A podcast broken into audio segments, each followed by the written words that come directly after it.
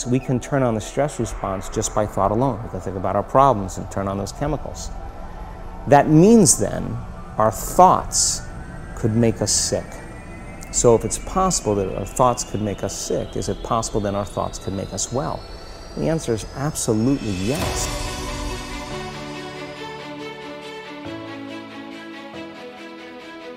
You're listening to the Weekly Call podcast with Austin, Amer, and John. Welcome. It's enormously important that you do have the right friends. If they make you a better person than you otherwise would be, that's the ultimate gift.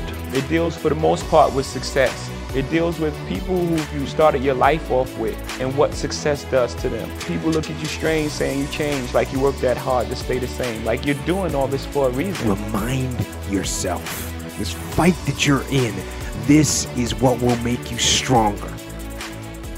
Hey guys, welcome back to another episode of the Weekly Call. We've got myself, Austin, in Aylmer, Quebec, Amer in Toronto, Ontario, John in Kelowna, BC, and Gabe in Wakefield, Quebec. How are we doing this evening, gentlemen? I'm feeling amazing. I want you to know, guys. Okay, uh, I know we rescheduled this podcast for me, um, which I truly appreciate. However, I am sitting here with you on the evening of Miranda's 26th birthday, and uh, we had a nice weekend away, so that's why we rescheduled the podcast, right? Because we weren't going to really realistically be able to be doing things away, having fun on a Monday night, given our schedules. But uh, yeah, no, it's. Uh, And just so you know, 26 years of life for Miranda. I was just like a, jo- I was trying to like. Well, joke about- uh, per- I'm just. you I, I guess I have a few some guilt. questions. So one, before I uh, say I appreciate you being here, because I, I can't, I don't know whether or not you being here on her birthday is actually significant. Because um, is, just out of curiosity, is it a merit based birthday or is it just a seniority based birthday? It's a seniority based birthday. Seniority based. Okay. Yeah. No worries then. Yeah. Yeah, Happy yeah. you can make it. John was once quoted in our uh, weekly ballers group chat uh, as someone pointed out that it was one of the members' birthday. Everyone was like, "Happy birthday! Happy birthday! Happy birthday!" And it was like 15 people, like, and John just chimes in saying, "Birthdays are the participation medals of life. I feel like birthdays are over celebrated. I'm happy that you exist, or something." It was like so fucking awesome. Birthdays Everyone are the was like- participation awards. No, they are. I agree. I agree. I agree. At But it's a point- reason. It's just a reason to have fun. Realistically, I mean, you know, like it's. it's Look, nothing yeah, there's special. a lot of yeah, there's a lot of marketing attached to people Yeah. celebrating their birthdays for Yeah. sure. um, But uh, at what point do you think people started celebrating their birthdays? Like At what point like, uh, like- can? no, no, but like, did Adam and Eve celebrate birthdays? Fuck, that's a good question. I think it's when the Black Death came and people were like becoming older than one. They're, they're like, yes, not a dead baby. We should celebrate that. So I got Yeah, uh, like I don't even know if like, do you think like what point did age even become a thing? You know, like yeah. So apparently, I'm going to share the screen here. Um, I got some facts. Hold on, Let's go. hold on. Let's go, Jamie. Jamie's on it. Pull that up, Jamie. Like if anything, like I feel like if, if I like if I was to go back to hunter gatherer society, my culture wouldn't celebrate birthdays; they would celebrate death days. Every time you took a man's life, we would celebrate that. That's what I would mm-hmm. fucking. That's, that's a culture I'd have. Jesus. Dude, you can't Be a kill group of people. warriors. That's it's like, yo, dude, John's got ten death days stacked. He's gonna he's gonna probably cash those in this Saturday. It's gonna be a banger. You know? Yeah. Oh, John's ended ten lives. Let's. uh uh, the, The Greeks, Greeks? came up with the birthday Greeks came candles apparently. So, so they adopted those ancient Egyptian birthdays. I'll tell you what. the birth of a god. I Oh, doubt I interesting. doubt fucking Sparta celebrated fucking birthdays. I'll tell you that much. This They- is a they- this is what the Greeks had three thousand years ago. This cake right here. this is definitely a three thousand year old Greek cake. It's a photo with of a extremely really ornate modern, icing. Yeah. really fancy cake. Oh, the giving Alright. of gifts. Oh, the Romans, obviously. Yeah, the So Greeks Romans. definitely hit that boomerang at the restaurant table with the girls, you know, like slow mo drinks cheering. Um, but Yeah, uh, yeah, John, I was at a place in uh, it's in Montebello, Quebec, and it's called uh, Park Montebello? Omega. Uh, it's called Parc Omega, and it's essentially like a drive-through uh, like experimental farm type like thing where animals walk up to your car and you can like feed them carrots and stuff. You drive through this Doesn't whole thing. It's like all a, practical. it's like but okay. it's like a t- it's like a 10 kilometer loop. Is it a drive-through zoo, basically? It's a drive through zoo, yeah. All right. And so like massive caribou and elk and deer come up to your car and you and you just give them a carrot and they just like fucking disappears into their face like a full fucking like massive carrot. Anyway, it made me think of because there was a, a place that was all obviously there's some animals that they don't let come up to your car like arctic fox um, moose obviously uh, for you know for obvious reasons moose will just step on your car. Um, and there were wolves. There was a bunch of uh, a very closed in area with wolves. And it was interesting that out of every animal that was there right like moose elk caribou bears foxes mm-hmm. deer. Mm-hmm. Wolves simply didn't give a fuck. Like you could tell there was one thing that wolves care about which is who am i killing next right it was like I, I, no can, one- can appreciate the focus. yeah, and I remember you showed me this like you showed the camera once on a I'm podcast. looking at it right this- now. Yeah, you're looking at it right Yeah. now. This wolf who had just killed something, and all you all it's not celebrating, it's not gloating, it's not boasting, it's not posting on social media, it's not doing I will say shit, it is slightly indulging. It is licking its lips. and it's not fucking celebrating a birthday. That's for sure, right? Uh, it is literally just thinking, I'm enjoying this. What's next? And um, it was interesting because the whole way through this zoo, okay, I was following a car that I, I'm like, I really like the car. Toyota just released a uh, um, a new sports car that they only made a thousand, uh, I think five thousand of. It's like a kind of like a souped up hatchback. And one of them, it's like super rare to see them out on the road. You barely see them. And one of them was in front of me the. Whole time see it. One of them was in front of me the whole time. So um, I was just thinking about it. I'm like, oh, Sorry, man, which- this which car would be so cool. Um, I of course can't think of the name of it right now. Just type in uh, Toyota Sports Hatchback New. Oh, uh, okay. anyway, it's really not that suit. It's really not that like special or nice. It's not like it's like an elite car. It's just like a slightly premium normal car. Anyway, I was thinking about this fucking car because I was following it all the way through the zoo, and then I realized like these wolves wouldn't give a shit about that. Like these wolves obviously have no radar on anything. Yeah, exactly that. Yeah, it's the uh, it's the the Corolla. Corolla GR Sport. Yeah, it it, it sounds lame because it's a Corolla, but if you look it up and you look and you look at the specs on it, the amount of torque and horsepower this thing has is absolutely fucked. Yeah, it's got three Um, tailpipes. Yeah, Do you know those good. cars that uh, you would get for Christmas as a kid that would break within like 45 minutes of you like crashing it? You know, like the little RC cars. It looks like one of those. Yeah, pretty much. Anyway, it's like it's like uh, I'm all about like affordable performance cars. You know, obviously I'm not going to go out and get like a hundred and eighty thousand dollar fucking Audi RS6. You know, um, but like something like that, it's like definitely something you could enjoy. You know, like a GTI where you can go get a street racing ticket, like your boy. Um, but uh, it just made it was just kind of a like a slight like oh yeah, like predators and warriors don't think about that shit. Hmm. Like wolf, it's not like the wolf was looking around at like Hmm. something else that that's nicer that another wolf has. You know. Mm. Mm. Anyway, made me think of you. John. Made me think of your portrait. hmm No, that's a very good point. Made me point. also reflect that uh, me wanting some other guy's car is not not fucking helpful for anything. Yeah, I wonder. I wonder if that's just a hierarchy thing or a status thing, or there's some sort of biological reason for that too. Like to. Yeah.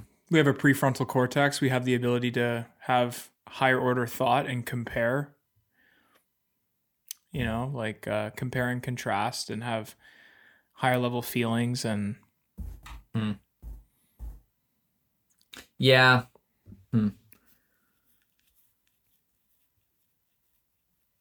I was gonna say we would have also moved the podcast if it wasn't for her birthday. I know, dude. I just it's wanted to. I I wanted to like. No, because I wasn't like I also couldn't have made that time work. That's why. Yeah. So I, I got Uh, you. speaking of which, Amer, uh, how was uh, the Berkshire Hathaway meeting? Was it up to your expectations? Oh yeah, for sure. I, I loved it. Do you want me to give you kind of the You were the- in you were in uh, Omaha, Nebraska, right?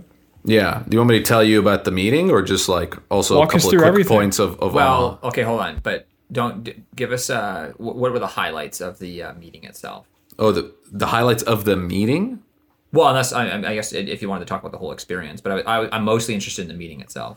And by the way, I've listened to all but the last two hours. I didn't quite have time to finish it this weekend. I know, Okay, which I fair think is the, probably the better part, because the part that I had listened to, like the morning, which tends to be the case, but the morning seemed to be like No, it was good. I liked it was a six well, it was 10. good, but didn't you find that a lot of the questions were like were questions that, like, I I guess I maybe because I've just I've listened to so many of them that I was like, okay, I already know what his answer is going to be because it's basically going to be a non-answer in the sense that if you ask a question about AI, he's Yes. not going to be able to give you the answer that you like. He's No, not going no, to. they, they he's were to. easy answers. Yeah, He's yeah. no, no, but he's not going to proselytize. He's not going to make shit up. He's going to tell you exactly what he knows, which in, in most cases is nothing, right? Mm-hmm, yeah, mm-hmm. yeah. And he's humble enough to admit it. So I, I just thought I, I, in the morning mm-hmm. I, I found that a lot of questions were just really difficult questions. The an- you know there was some there was some comedy in there. You know, yeah. Yeah, yeah. It was really good. I got to watch the movie, which you never watch because it's never allowed. So that was really cool. Mm. Mm. Um, they basically got like this famous actress, and it was Warren Buffett and Charlie Munger acting in like this skit. It was so good. I was so happy. How So- many people were there? Um, The stadium sat eighteen thousand, excluding the floor. So with the floor, maybe twenty thousand people. Wow. Forty thousand people go to the event though. I don't know. No, how no, that it's works. forty thousand tickets. Oh, I see. Okay. Yeah, yeah, yeah. So, um, I'll, I'll share some highlights because Austin, I know you want to also uh, learn about Omaha, and then I'll go more into the meeting. So, just just quick highlights.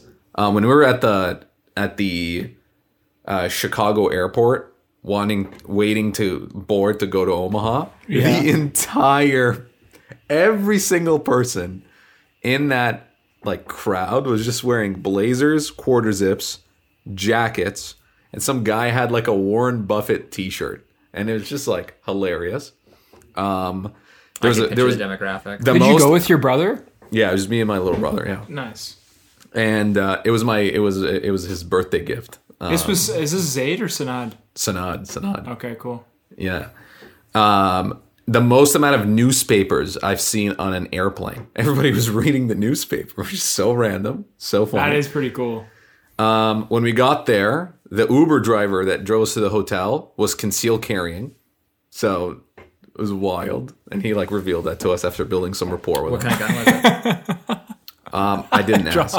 I didn't ask. But right when we got to the hotel, I'm actually saying right across the street from the hotel. So if you left the door and just just kept walking straight, right across the street, indoor gun range. and we me and my brother go in, guns everywhere. AK-47s were on there on the wall. You can touch and play with all of them. There's guns on the floor and there's and there was a section purely for Smith and Wesson and I took a video of me handling a Smith and Wesson and all that.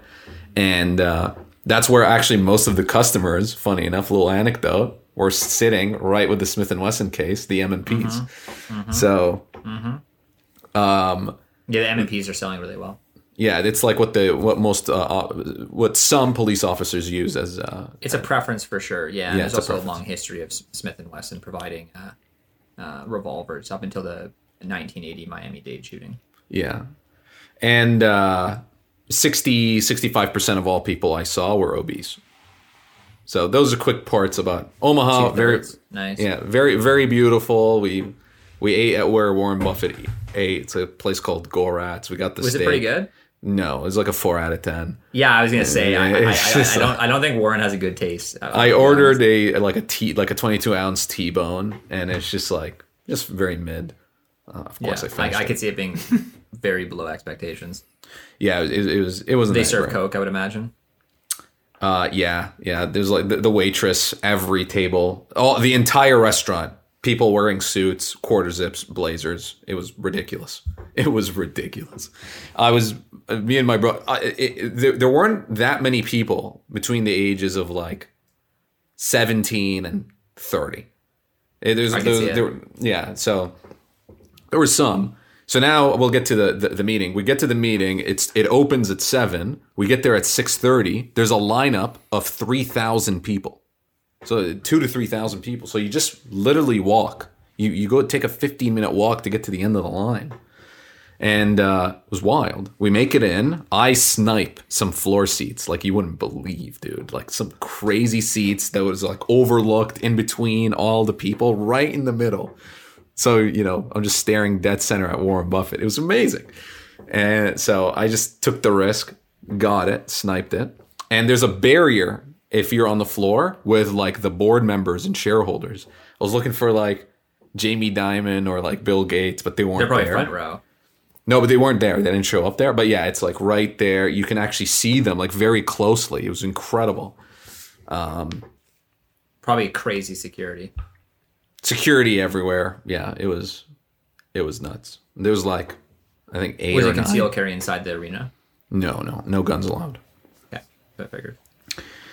And then, yeah, biggest takeaways. I just wrote some notes after reflecting and listening. Some of these things, John, you probably know Austin as well, but the, it was cool to kind of listen back to them. And then I'll kind of wrap up very quickly with the biggest takeaway on why I'm going to go there every single year. So, um, most likely, people will entropy to doing what's in their best interest. So if you Yeah, always I, align, I, I noticed that one too. Yeah, yeah. So that was a that was a great one that I love. that's a good one.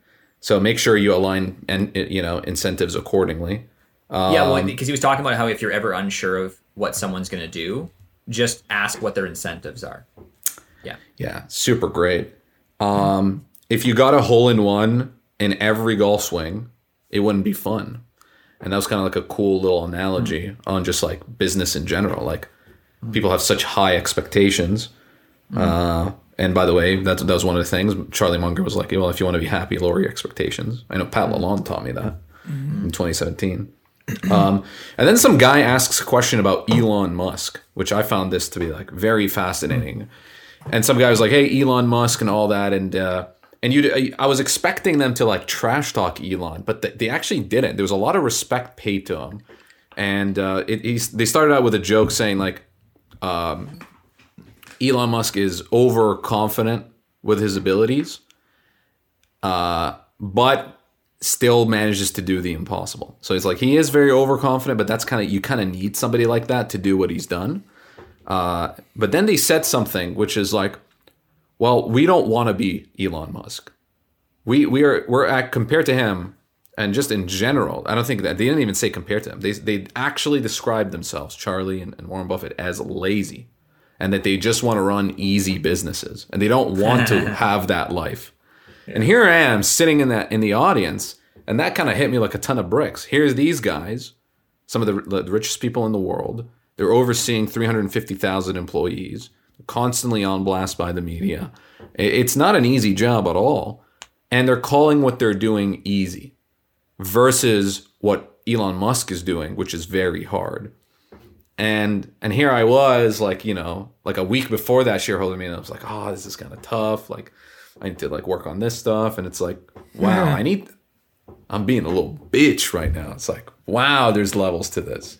Wow, do I have it easy? I got what five employees? Imagine if it was just as simple as knowing what level you're on out of what's possible, you know, or what's been achieved. Like I th- I feel like thinking at that scale, you could conclude that you're on level like 7 of like of like 1200 or something. It was ridiculous. It was actually just ridiculous. Uh, he even made like some side comment, like about some company that he was looking at. It's like, yeah, I know that company. I've been looking at it, at, you know, for sixty years. Um, looks good. We're still. I swear to God, he said it like it was nothing. I've been checking out this company for 60 years. Hasn't pulled Maybe- the trigger, and it's like, what? No, it's interesting though because you know, like it's funny. Uh, not, not that this is all even remotely on the same scale of sixty years, but you know, it's funny. Every uh, every quarter, I read Snap on, and I fucking love the company. And you know, I've been, you know, Amer. You know, remember when we did that one podcast where you showed me the things, and you know, Snap on was one of the ones I just instantly got. And it's funny, like I, I haven't bought it, and it's one of my favorite companies. And I just, you know, one day I'm looking, and it, it, it just gets to some price point. It's that so I'm like, "Hey, funny. sweet, let's do it. But I can see that being a company like 50 years from now that I'm like, hey guys, I bought Snap on finally. Like what? Like you know, yeah. yeah. And then I don't know what they were talking about, but one of their advices was just try to avoid making promises in general. And he hmm. said that's kind of one of the advantages of not being a part of Wall Street, where you have to promise this revenue and this thing. It removes a lot of that pressure to just go at the pace that they like to go. And Yeah, they yeah. they really highlighted profit first over growth as like a a thing to just like relax, slow down, focus on your on your foundations, which I really liked. Well, I liked when uh, early on when Greg Abel was talking about that too, about how because people were kind of criticizing uh, the railroad a little bit, Yes. uh, the BNSF, and he was talking about how they were reworking the railroad, but that they were not at all concerned about what next quarter or even the next Yes. five years of earnings are. They're looking at what's the earnings going to be over a hundred years, right? Yes. and but if you think about it, though, it's so interesting that BNSF is able to operate that way. Because if it was a publicly traded business that was outside of Berkshire, it would be run completely differently, right? Um, potentially run like some of the railroads that are not as you know successful, right? And so, um, yeah, it's interesting. Yeah. Just so you know, Austin Greg Abel was the successor that Warren Buffett chose. Oh, cool. Yeah, it's very cool. And then, but to run all operations except for insurance, and then the guy who would run insurance, um, his name is Aj- Ajit Jain, and uh, the the four of them were on the panel. Oh, cool.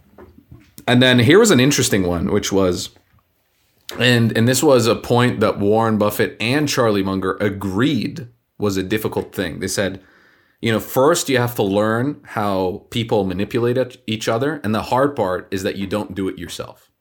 So I was like, whoa, because John Yeah, was me and. I, me and John were talking about the forty eight laws of power, but using it as a self defense mechanism, not as an offensive. Yeah, that was one. actually it's that hits hard recently, just because you know. Austin Amer and I were talking about the 40 Laws of Power, and, and we were commenting, or I was commenting on the fact that I was like, man, like when I read that book, I read it from a defensive standpoint of like, okay, like it's nice to know that these are what other people do, but I never once re- had really considered it as like an offensive thing, right? Because it's just a different, uh, it's a different, I feel like you put yourself in a different class of individuals when that's the way that you do business, right? And I feel like there's also like, look at, you know, Warren Buffett. I mean, you know, how many times has he talked on the, on, at, you know, the shareholder meetings about, uh, how when he makes an offer, people know that that's that's as good as he can go, It's- right? yeah, or exactly. that people come to him all the time with you know with deal flow. His deal flow is probably fan, fantastic in the sense that, uh, or as good as it can be, because people know that he's an honest buyer, right? Yeah. And I feel like there's like that's something that you have to earn over 50, 60 years, right? Whereas the 48 laws of power, if you're known as, you know, it's kind of like what they talk about, like, you know, when, when Charlie jokes about how you don't want to be like the movie producer where everyone goes to your funeral just to make sure that you are in fact dead, you know? Yeah. Or, Yeah. or when he jokes about the one guy where he says that uh, you don't want to be the guy where, you know, he's telling the story of some guy who died and the pastor says, okay, does anyone want to come up and say anything about him? And, you know, no one, everyone, crickets, no one comes up. And then finally the one guy says, okay, I got something to say. So he stands up and he says, his brother was more of an asshole. Yeah. Yeah, well, his brother was worse.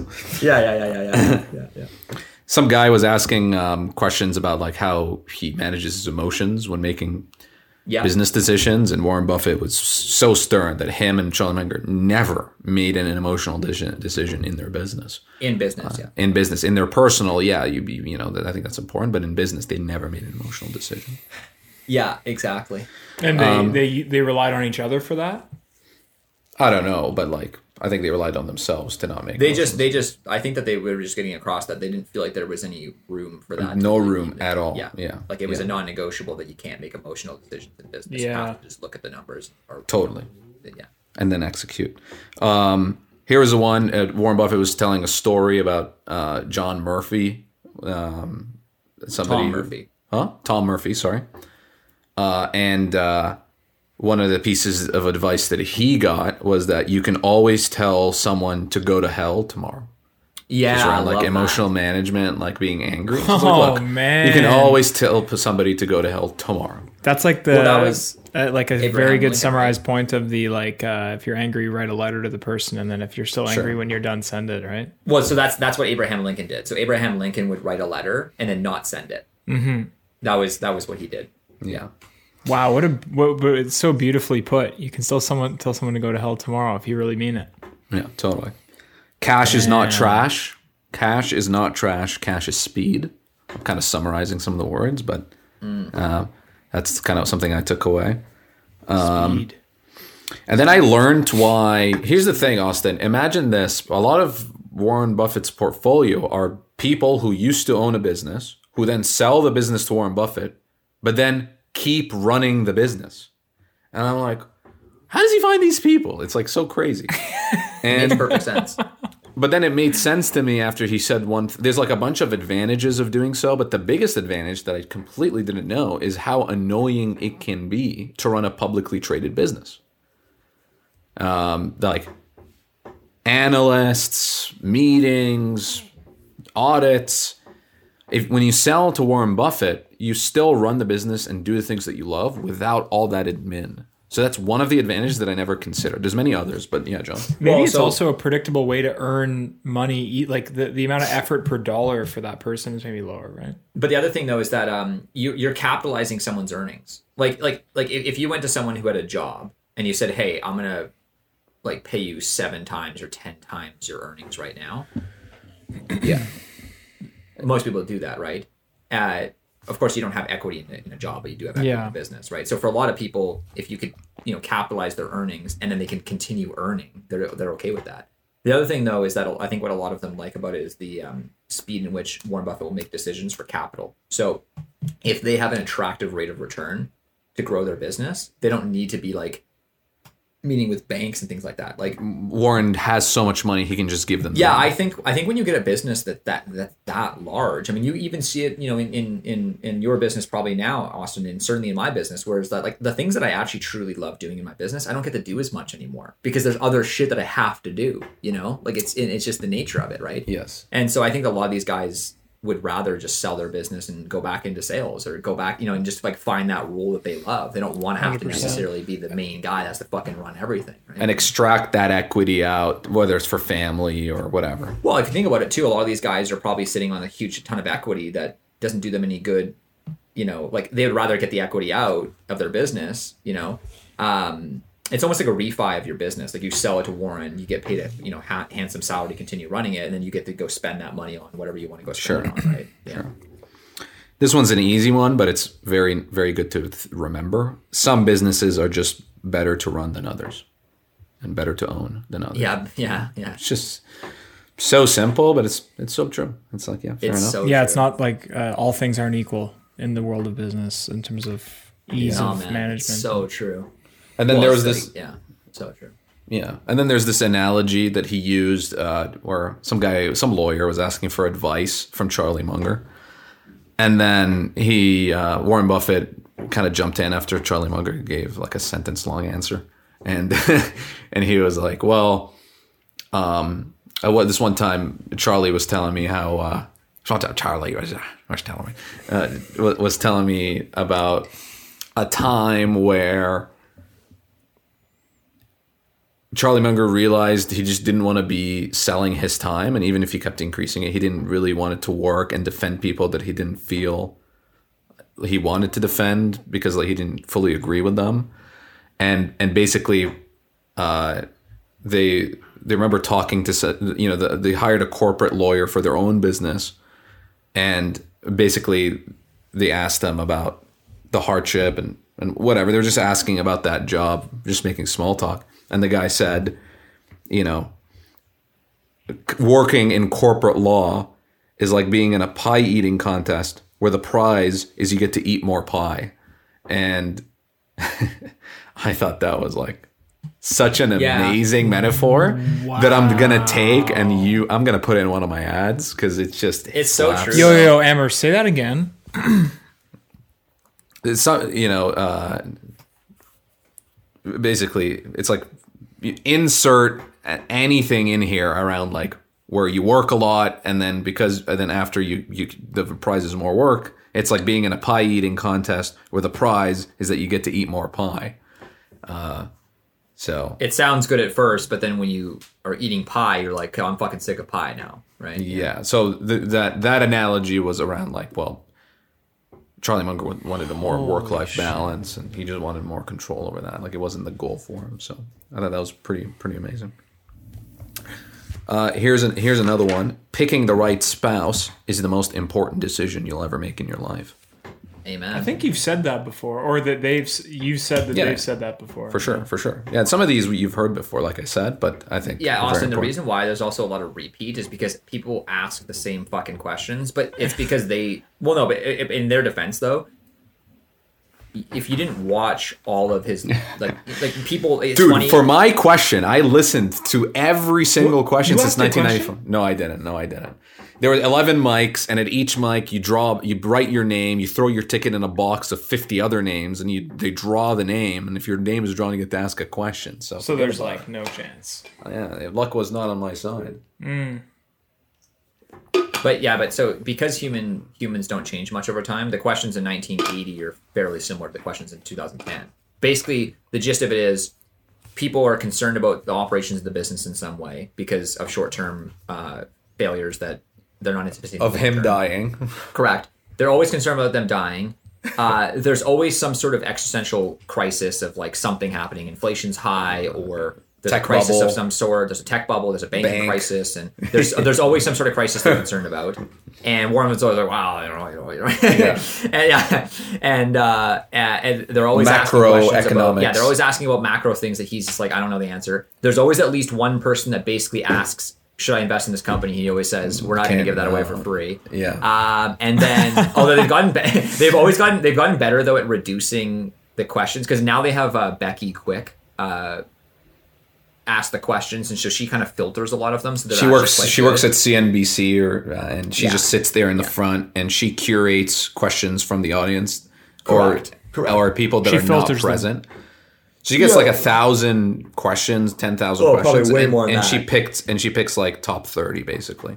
uh, and, and, and you know, and there's always a que- there's always some sort of question about some sort of recent technology that's going to take over the world that just Warren's like, look, it, it's probably not going to be good for business, and I don't know what you wanted to tell you because I don't know anything about it. You know, yeah. Yeah, it, but it, but but the cool thing, John, is like, yeah, it just makes me realize that you know wisdom isn't that complicated. And, and I think No, no, it's just, it's, it's it's really understanding what you do and you don't know, and being honest about yourself with what you do and don't know, and then just sticking to the things you do know and have control on. Basically, right? yeah, You agree? just being disciplined and having yeah, for, yeah, and, that's uh, yeah.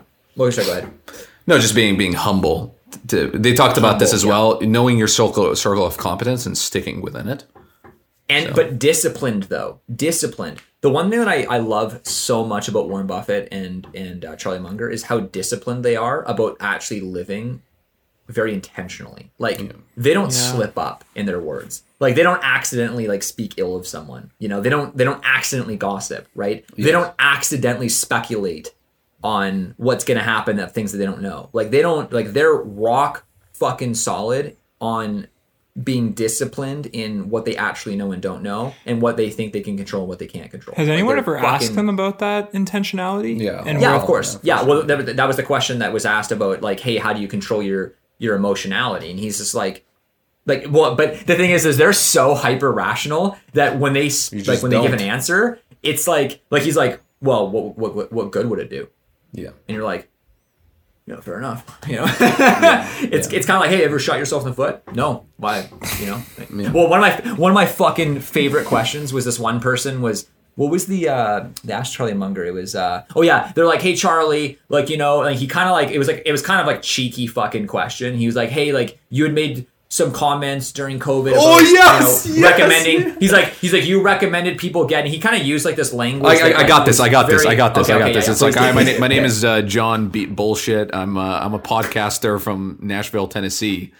No, it was not Nashville. Fuck you. It was not Nashville. Whatever. Yeah, I'm, Don't, I'm, don't, no, no, it was not Nashville, Tennessee. I'm Don't- from Yeah, Arlene. yeah, Amer- yeah, Amer, fuck you. It Okay, I'm from Nashville. Arlene, Texas. It was. I think it was North Carolina. I think it was North Carolina. Yeah, North. Carolina, and uh, and uh, you you stated I think it was Raleigh, North Carolina.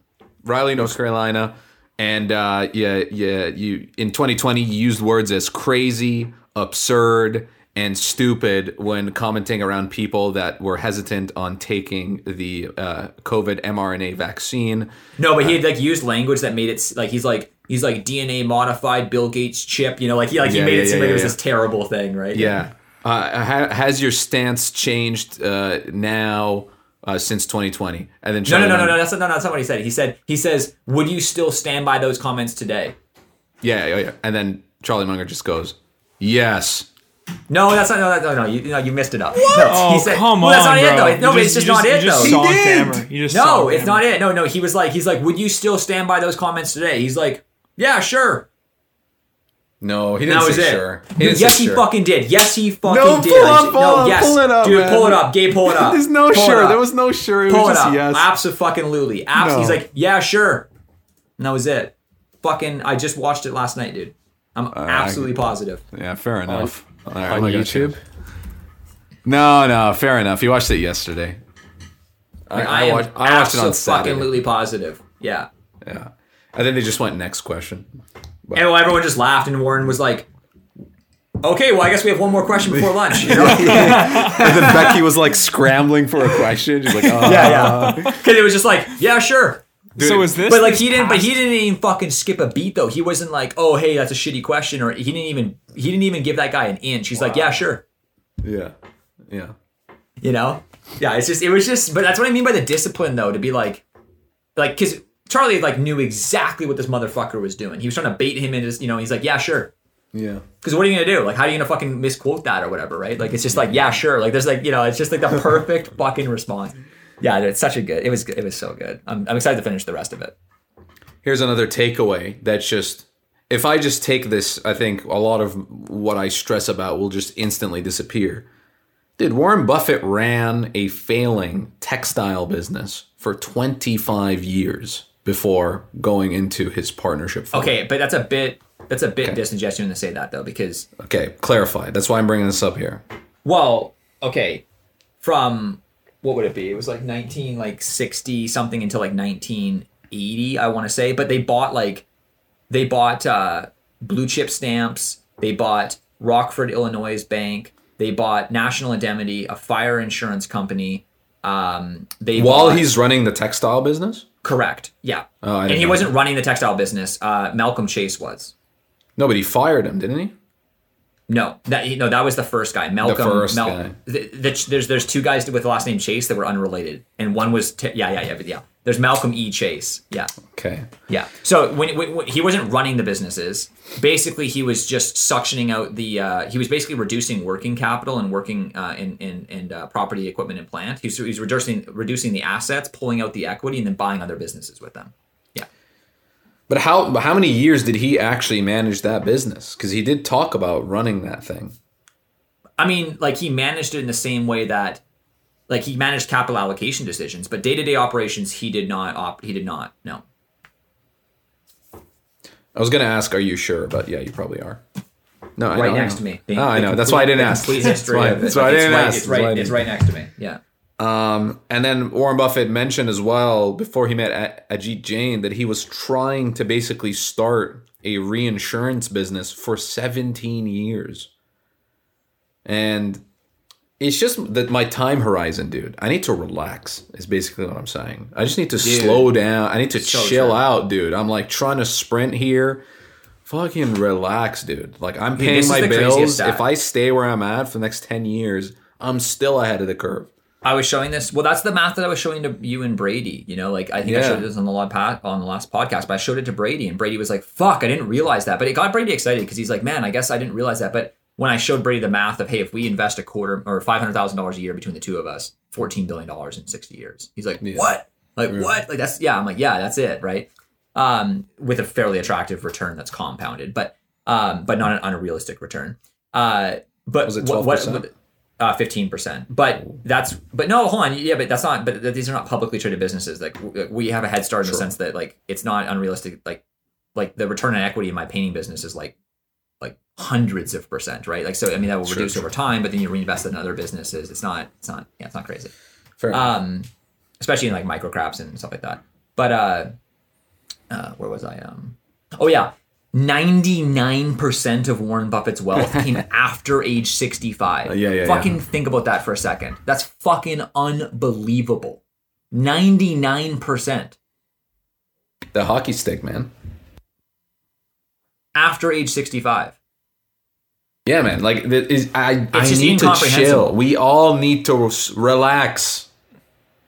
You know, Do you think? Do you think I need to relax? No, I think we all do. It's like Yeah, I think I everybody I I slow down. relax, you know, everybody. Where are we running to? Like this I is feel the like I have great game. sex. I'm very relaxed.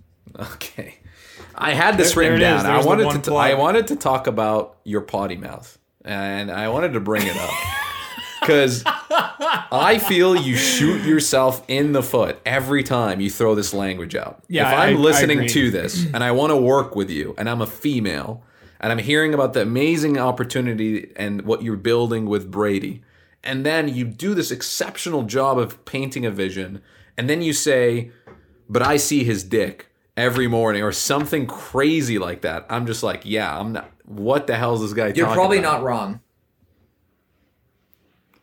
Cool. So I just want to bring that up and just let you know. Yeah, I mean, it's definitely it's definitely a point. I mean, there's definitely you're going to definitely attract a different crowd if or a crowd if you're willing to swear versus if you're not going to, for sure. No, but you don't swear though. I'm not actually talking about you swearing. I want to make it clear. It's like the sexual talk specifically. I don't mind the swearing. Swearing is fine. Yeah, at the same time, though, I mean, Jocelyn and I will have an entire card ride where all we talk about is sex. So I disagree. Like, I mean, No, there's no, no. different. def- yeah, I'm, I'm I'm sure you can find people. I'm just saying you're unnecessarily thinning the potential crowd. for sure. But I think there's also certain people that wouldn't work. Like I, I, I, I, I- I hear what you're saying, Yeah. and I'm open to being wrong on this. But I think that you're you're disregarding the other side of it as well. That there's also individuals that would prefer to work with someone who's just very like the way that I am. In, in Amer's words, has a potty mouth. Which Yeah, I, exactly, Which, I, which right. I really like. like I, I get that like like I'm like you know and it's funny because I've tried being that and I just I, I didn't feel like I was being genuine I didn't I didn't feel like I was being true to myself when I tried you know because I you know obviously I read a lot about Warren Buffett and I was like okay I'm gonna try and be this way you know it just it wasn't me man it just wasn't like I'd rather fucking just talk like this you know No, the And- swearing. I'm not. I I really wasn't commenting on the swearing. I want to make it clear. When I said potty mouth, that could have been misrepresented. I'm actually talking about Yeah. the sexual talk.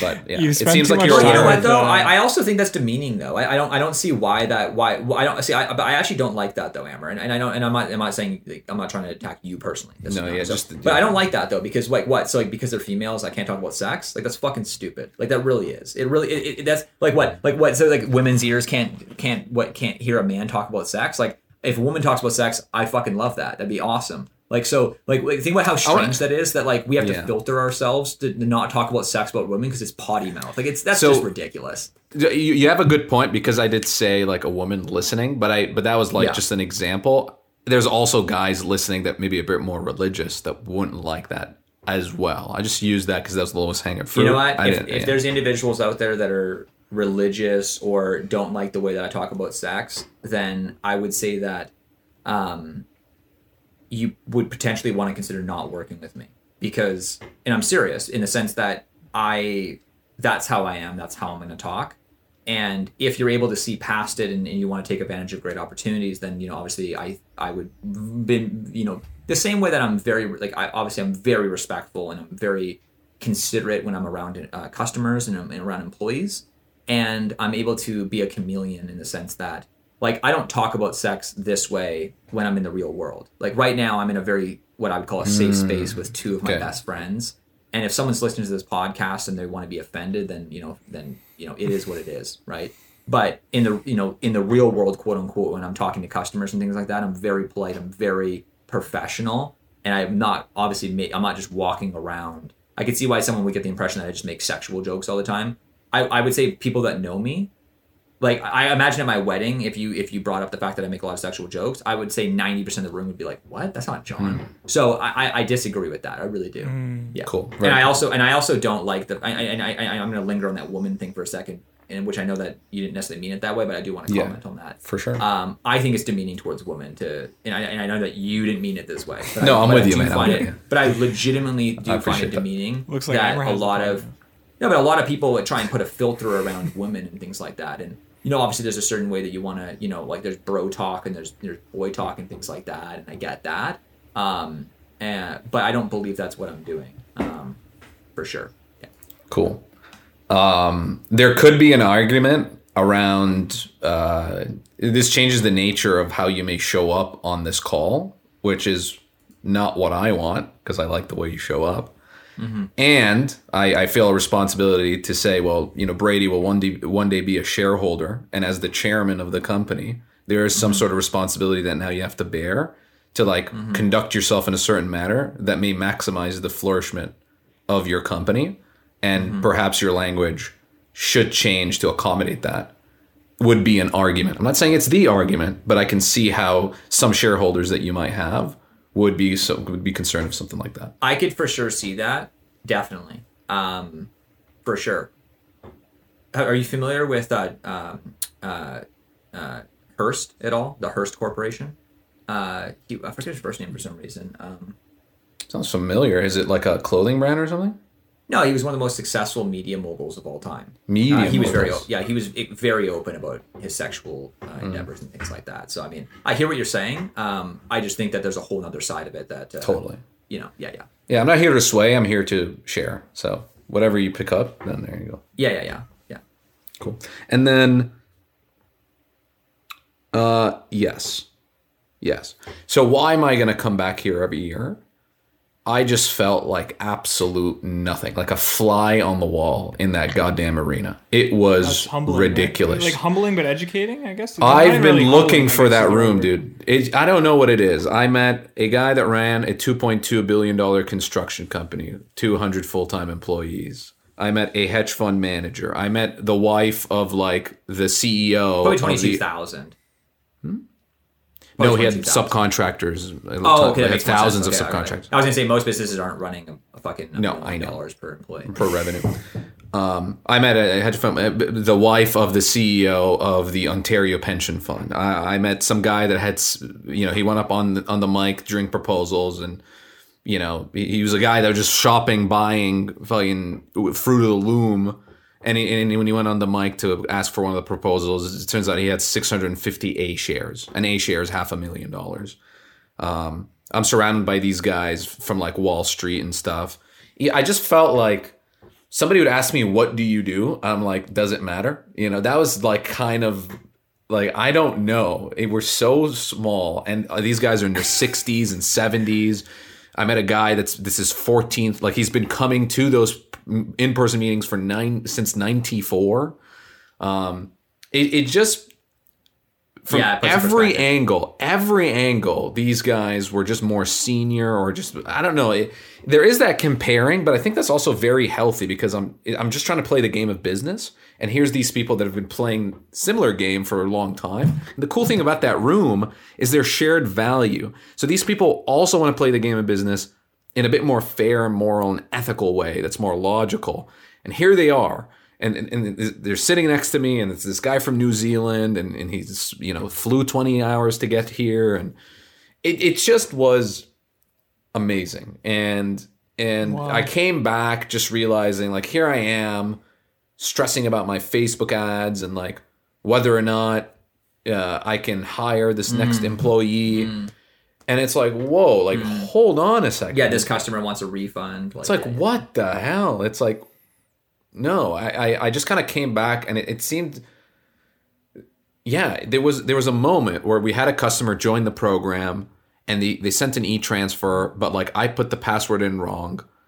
And before that meeting, I would have been like, oh, we got to collect this $1,300. Like, we need to collect it. Like, we need that cash. And now I'm like, yeah, I need to have systems in place to make sure that we collect this so we protect our bottom line. So I'm looking at it not like a. I'm not playing to protect. I'm playing to grow, and uh, it was just a different attitude shift that just got me like, oh, it's it's. This is the game, and I'm when I'm in this room, it's just like wow, like this is there's just something cool here, and um, Wow. I'm I'm so it was incredible, man. It I want to be back in that room so bad. And and, and there's a lot of people I, I didn't talk to and I tried to socialize with and some people that that I did talk to, I didn't even ask them what they did, but we were in that room and we admired a person who had great work-life balance, who was loved, who didn't cheat, didn't steal, didn't lie, you know, didn't do any of those things and was able to get great success and and here they are and they're just at a greater level than i am and you know i'm, I'm in the room and you know i had one guy say to me, he when I asked him what he did, he said he was a peddler, uh, but and they were from New York, and he just looked like he ran like a twenty-five million dollar company. His son was there too, and it was just like, you know, he's like, oh, you know, if you keep doing what you're doing, I think you'll be very successful. So it was like it was a very small interaction, but it's like, yeah, like this is the room. I just need to Amer, did you force ask any of myself to be. Did you ask any of those Yeah, people man. that you talked to for a little bit for any sort of like insight or guidance on what you're doing or anything like that? Did it ever get to that in a conversation? Um, it didn't get that far, and even if it did, I didn't. I didn't feel the need to do that. I just, I just wanted to interact with them. Yeah, It fair it- enough. it- I was just it curious. I was like eating a, a, a muffin, and I was just like, and then you know, a guy and his son, like you know, put down their, you know, their Caesar salad, put in the dressing, just making small chat, and you know, his son is in a startup, and the startup just raised two hundred million, and it's like, I don't know, it, it was just. uh yeah, and, and that hedge fund manager I met, you know, was talking about uh, this place that they ski and they take a helicopter there, but like, you know, the plebes literally said that word. The plebes can take the bus or the train. Wow. When we That's landed to. Omaha, there was like 26 private jets on the runway, and it was just like, it was really cool. Different levels. Yeah. It was just amazing. And I kind of came back and I shared with the team. I'm like, boys, like, we need to develop these values, these principles, protect these mm-hmm. things. We need, and then I just kind of quoted you, funny enough, John, where I was like, we need to start looking at this on how we can protect our bottom line and how we can make ourselves useless within the current roles so that we're not just like going through the motions. Like, let's really think about where we're going, focus on when implementing. did I say that? You said that last pod, last podcast. Excuse me. When we talked about the elliptical and how you were saying to Brady or somebody in your team that you want to work to make yourself useless. Um, so that I thought you you know- said that. I'll be honest. well, it was you, but uh, thank you. Uh, but yeah, it, it was just it, it, it was just really cool, and, and I'm just kind of seeing what I'm doing here more from a bigger picture. Like, okay, let, let me get smarter at you know running these service businesses. Let me generate some cash, generate some five stars, make sure people are happy, so that I can make the money, not so I can retire. But that idea, by the way, has just completely disappeared out of my I know, mind. yeah, it's just I can relate to craziness. Like literally three years ago, we were talking about all like how we can retire or whatever, and now I'm like, I'm not even interested. Right now, I want to make a million dollars a thought. year so I can take nine hundred thousand of it and go like buy some businesses with like my friends and build a portfolio and and just play at a bigger game and that's probably the biggest takeaway of, of being at you know at that meeting in that in that room. Uh, it's pretty cool. I'm so glad you went, man. Yeah, I, it was awesome. I just got a lot of value from hearing you talk, hearing you talk about what you, what you learned, what you wrote down, what your thoughts were. Yeah. And by the way, they're right there, dude. The guy I've been listening to is right there. He's sitting right there, and he's like hunched over, and he's like reading a piece of paper, and just It's a good share. you know, I appreciate just kind of looks at I'm it. glad Yeah. you went. Yeah, no worries, man. And it's like, yeah, you, you look over the, the fence and you see all the board of directors, and it's like, oh, like literally five of these guys are billionaires.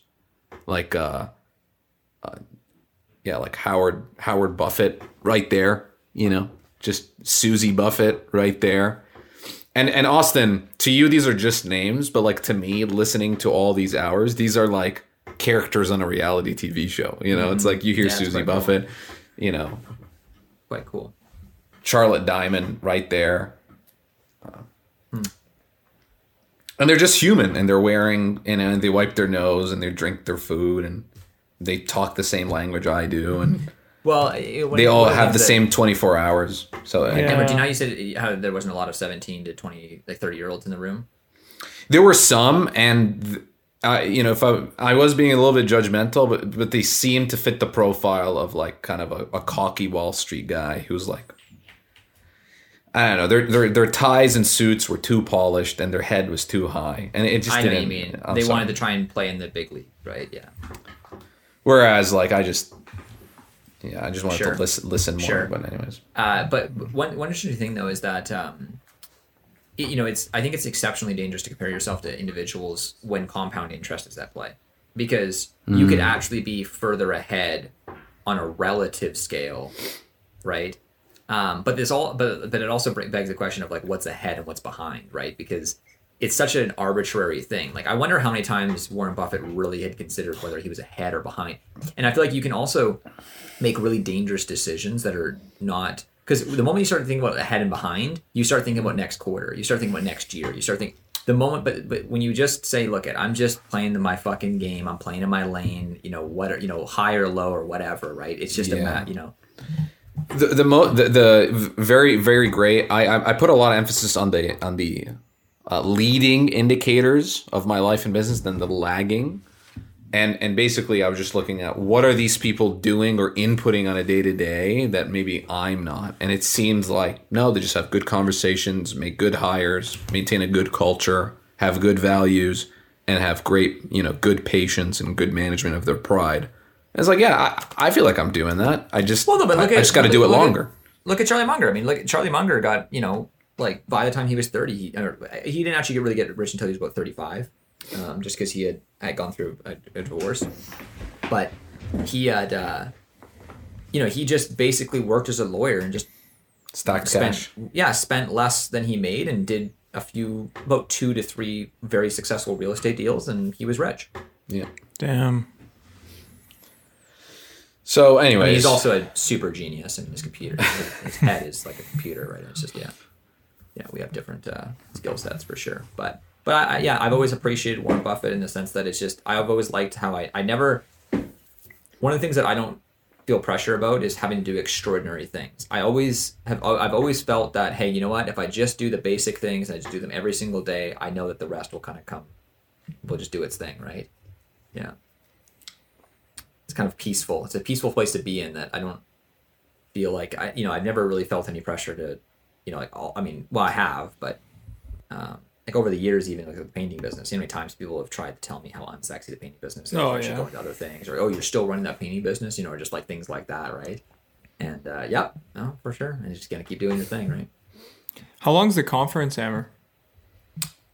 It it started nine fifteen. Lunch at twelve.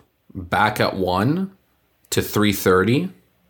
Recess for thirty minutes. No, for an hour. Back at four thirty for the shareholder meeting where they just actually vote for directors and answer some some proposals, and then wrapped up at five thirty. um, So it was one day. Correct. And so you and your brother flew out there the day before and flew out Friday after? Friday morning we we got we got there 1 p.m. 2 p.m. No, sorry, like 4 p.m. Mm-hmm. Went to our uh, hotel. Um, went to the gun range, handled some guns. Went to a nearby bar, ordered a pizza. We were watching like college lacrosse and horseback riding. The bar was just like so American. Um, there's a guy like yeah, it's just like everybody was wearing really American apparel. Like there was a guy wearing like a, a shirt with just the American f- flag, and it said uh, die for my country. no, it was like um, "Go Go Brandon!" exclamation mark. You know, talking about that's the you know the city. Um, and What do you know what the day is for it next year? uh, May fourth or May third. May 4th is the Saturday. Yes, exactly. May 4th. Okay. May 4th. So, yeah, I'll, I'm probably to book my flight maybe next week and, and like hotels and stuff. Maybe not the flight, but hotel. Because, like, there's a hotel right across the street from the stadium. And we, we had to Uber, but get this. So, during recess, I go up to the front row. It's just first come, first serve. And I see this guy. And I'm like, hey, just out of curiosity, how long were you standing in line for? And he was like, oh, yeah, me and my friends were, were in line at 1 a.m. Nah. And I'm like, but but you're literally like four rows behind the front. He was like in the front section of the front row. But like there were still four rows ahead of him. I'm like, what happened? He was like, oh, like when the doors opened, we didn't run fast enough.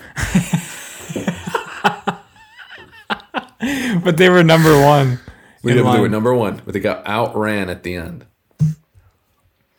So Um, but so I was like, okay, but when did people really start lining up? And he was like five, five thirty. Um, but yeah, somehow managed to get floor seats, but uh, it was really cool. Like right behind us, this the, the CNBC kind of cameras and yeah. Um, Omaha, Nebraska. see little anecdotes. John. Oh yeah, the peanut brittle. Yeah. Sugar free though. Yeah, got the sugar-free peanut brittle. Um, I haven't opened it. That's for my mom. Got the, you know, the little token shareholder. I like the I like the seventies Mickey. It's very cool. Uh, everybody was exceptionally polite and nice, and the stadium, man. Like when people, when people clap and cheer and laugh, like you're in there, man. Like you're, you're part of it. It's like jokes that I would laugh at myself that nobody would like, like when I'm listening in the mm. shower. You know, there's like 34,000 people. No, sorry, like 20,000 people just laughing as well. And it's like, oh. And I was talking talking to this one guy, and his wife was there, and it's like, he's like, well, what's the what's the coolest thing about this experience for you? And I was sharing with him that, you know, there's all these principles and values that I try to learn, and being in person, um, just kind of activates it's like positive reinforcement. So he just kind of confirms that. So that was like a really cool thing for me. But I don't know if I'm overthinking it. I think I'm just a nerd and I like listening to this stuff. And he was like, "Yeah, I think we're all nerds here." And I was like, "Yeah, I think we are." And he was like, "Yeah, Revenge Well, of the it's interesting Nerds." too because there's like a lot of uh, uh, a lot of people identify with certain things if they're in a Berkshire room? What do you mean? Such as what? Like Geico? Well, there's who you are, and there's who you think you are just because you're in a room with other people that are Berkshire. Right? Oh yeah, oh yeah. Yeah. Like, like, uh, uh, you know, again, I'll say it again. The biggest ego trip running is that you think that you've gotten above the ego trip, right? Bit of a, a change of topic here, but I, Yeah. I did want to bring this up um, for both you guys and, and also some of our viewers. There's this new show on Apple TV Plus called Severance. Have you guys heard of it? Watched all of it. I'm waiting for season two. Okay, okay. I will not sick. spoil it. Okay, I've sick. watched it Okay, six now- months ago. No, I've watched just the first two episodes. And the reason I'm bringing it up is because, Amer, I want to know if you have the same conclusion or understanding of what the real meaning of the show is. Okay. And I'm not going I think this, is isn't too deep. It. This is too deep. No, no, no. No, it's not deep. This is not No, going to John has anything. no clue what we're No, talking have no idea it's what we're even very simple about. to explain, and I will explain it, obviously, because not everybody listening to this has watched the show. There's a company in a small, isolated town that performs surgeries on its employees to sever their brain so that your personal life and your work life have zero influence on each other and overlap. So the moment you walk into this building, you forget who you are, you forget your name, you don't know if you have a family, you don't know if you have kids, you don't know where you grew up, you don't know where you went to high school, you don't know your favorite color, I get you don't it. you don't know anything. But what you do know when you get there is everything you need to do to absolutely crush the day at work, right? And it's very clear what you need to do to excel. What's the company? It's, Lumon. It's called Lumon, but to me, I'm on episode two. It's not very clear to me what they do exactly at this point, but it's kind of fucked up. It's kind of like a dystopian universe. Okay, okay, bit, okay, And then when they leave, they're in their personal life. But when they leave, they're in their personal life and they have no idea what they did at work. They can't remember anything they did. They don't even know what their job is. Okay, and So, in my opinion, the show tries to shine light on the ideology that people nowadays are so much more consumed with their work that to the fact that it's taking over their life and especially people who are are higher up and have certain levels of security clearance where they can't actually talk about their job legally.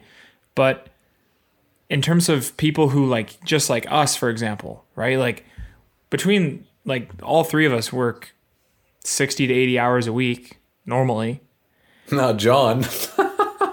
well if we go down the path of like what this looks like what do you mean, not John? Why, Yeah. why, why don't I work 60 to 80 hours yeah. I knew John was gonna clap back on that, Amer. What the fuck? I was waiting I'm for trying to, him. I'm There's trying like to tell a delay. story. You're about to fucking unleash John. Um, but I just tease because he says, "Oh, I'm always available." You know, like. I'm just, he's just reading a book. I'm teasing. I'm Hammer. actually Yeah, purely no, but- teasing. Hold on. Just because I'm always available Oh, doesn't mean that uh, I'm not working. It just means that I don't have a schedule where I, I, I sit in meetings all day doing nothing. Amer, maybe he maybe maybe he means that he's always available for you, and now you just lost that privilege. No, no, I would never. Um, I would, no, no. So it's very clear that the people who work at Lumon, like it's kind of like a you know, like people like, ooh, Lumon, you know, like they do they do important things, you know? But at the end of the day, like some people it, anyway, it's very clear that there's this ideology that they're trying to combat and almost make it seem foolish, right? To to get over consumed with your work to the point where it actually takes over your life. And they make it so glaringly obvious by severing your brain into two parts, one for personal, one for work. Right? So I don't know, Amer, did you think that at all throughout the show? That- I think that was one. Yeah, like in the beginning, Okay. that's the vibe you get, and then it gets more philosophical. Okay, cool. Yeah, you'll like it. I think it's worth if you're listening to this, it's worth just googling quickly Apple TV Severance trailer. If it looks interesting, give it a watch. I liked it. James liked it. I think it's it. really, really, really well produced, and that's something I always appreciate. Is like the Yeah, it's the exceptional acting, exceptional design, um, exceptional environment, exceptional script. If you really like uh, kind of like dystopian style uh, productions and like Black Mirror esque type shows, definitely, definitely your type of show for sure. Yeah.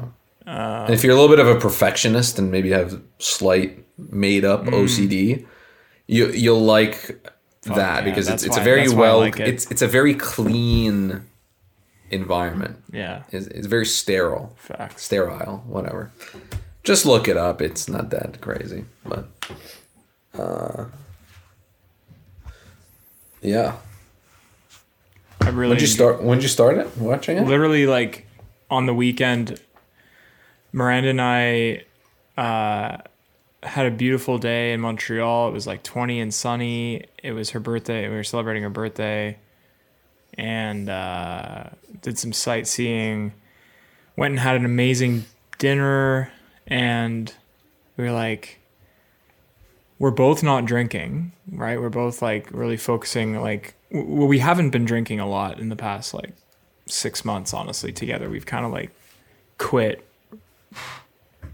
casual drinking let's call it right? Like we don't we don't necessarily rule out alcohol but we don't like engage in drinking as much as we did like you know nine to 12 months ago. Like it, we used to drink like three or four days a week casually. Now it's like maybe once a month if that.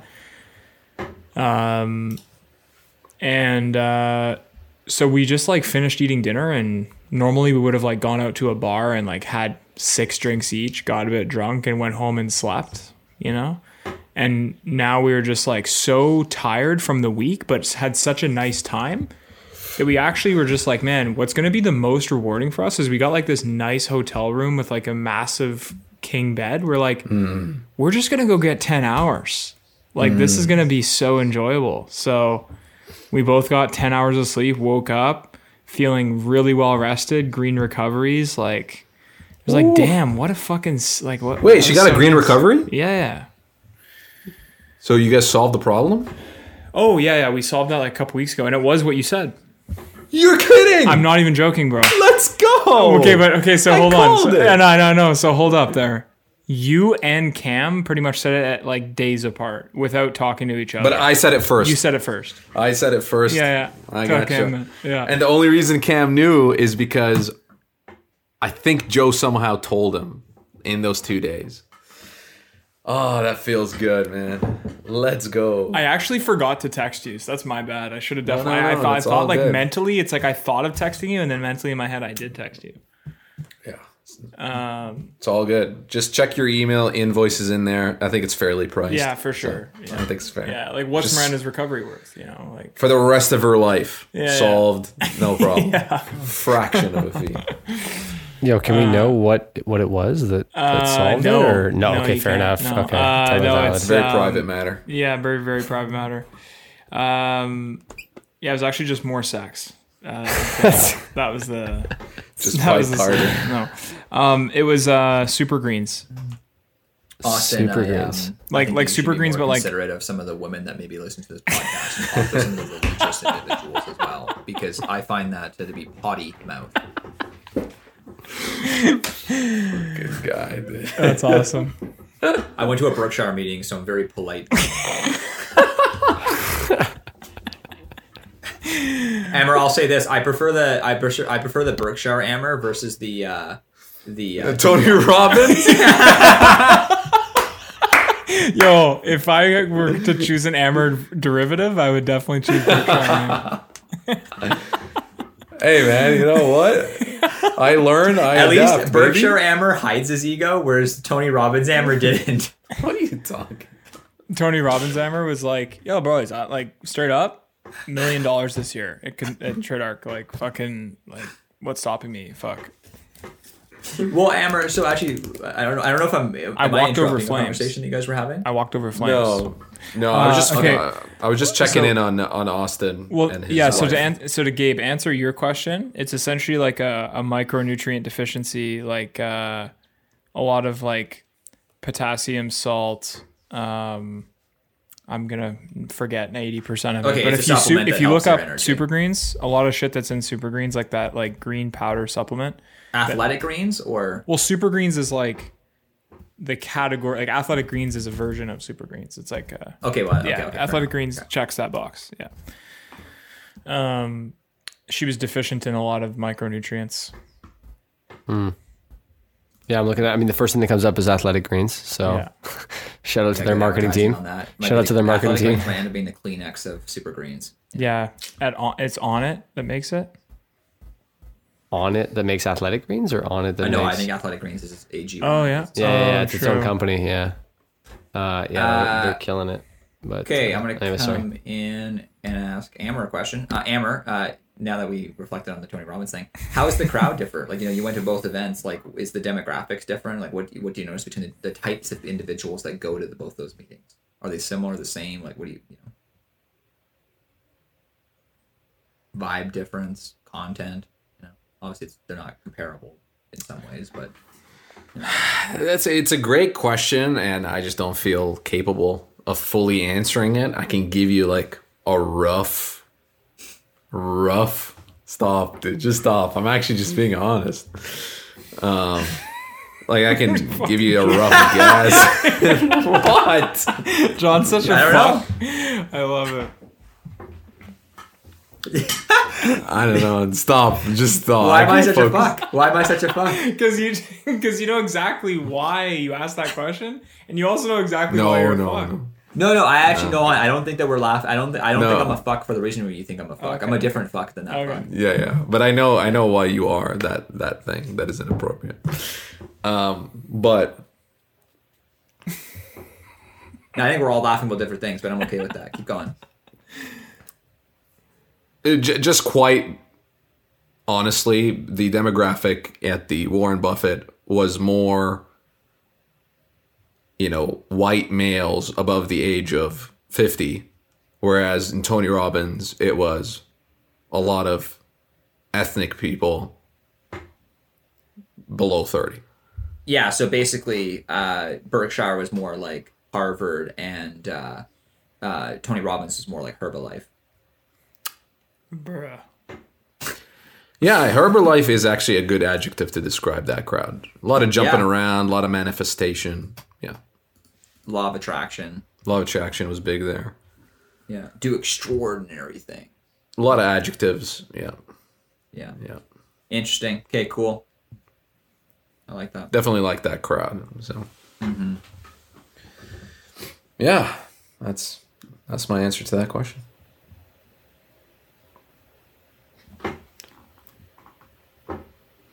Something to share, something I learned, something cool. Just to piggyback off what we talked about maybe a couple of weeks ago with you, Austin, around meditation. Yeah. I've had several moments of mindfulness in the past maybe two weeks. They were like pretty cool, where like I put on my shoes to go leave and like do something, but then just in a moment of mindfulness, I'm like, I don't, I, don't, I shouldn't even be doing this right now. Come back in, take mm. off my shoes, go back upstairs. Just moments like that, and like at the Warren Buffett at the Berkshire conference, I was getting really nervous just because of the idea of my name being drawn, and I was making a lot of things mean. There's a lot of negative self talk in my head, and I was just like, literally just meditated for like a minute and a half as people were trying to find their seats, and then I was just back to normal. Uh, I Yeah, the highly also recommend, basically, Austin, you should. I don't know if you started since last time we chatted, but you should start meditating. Mm-hmm. The best, the best time to start is now.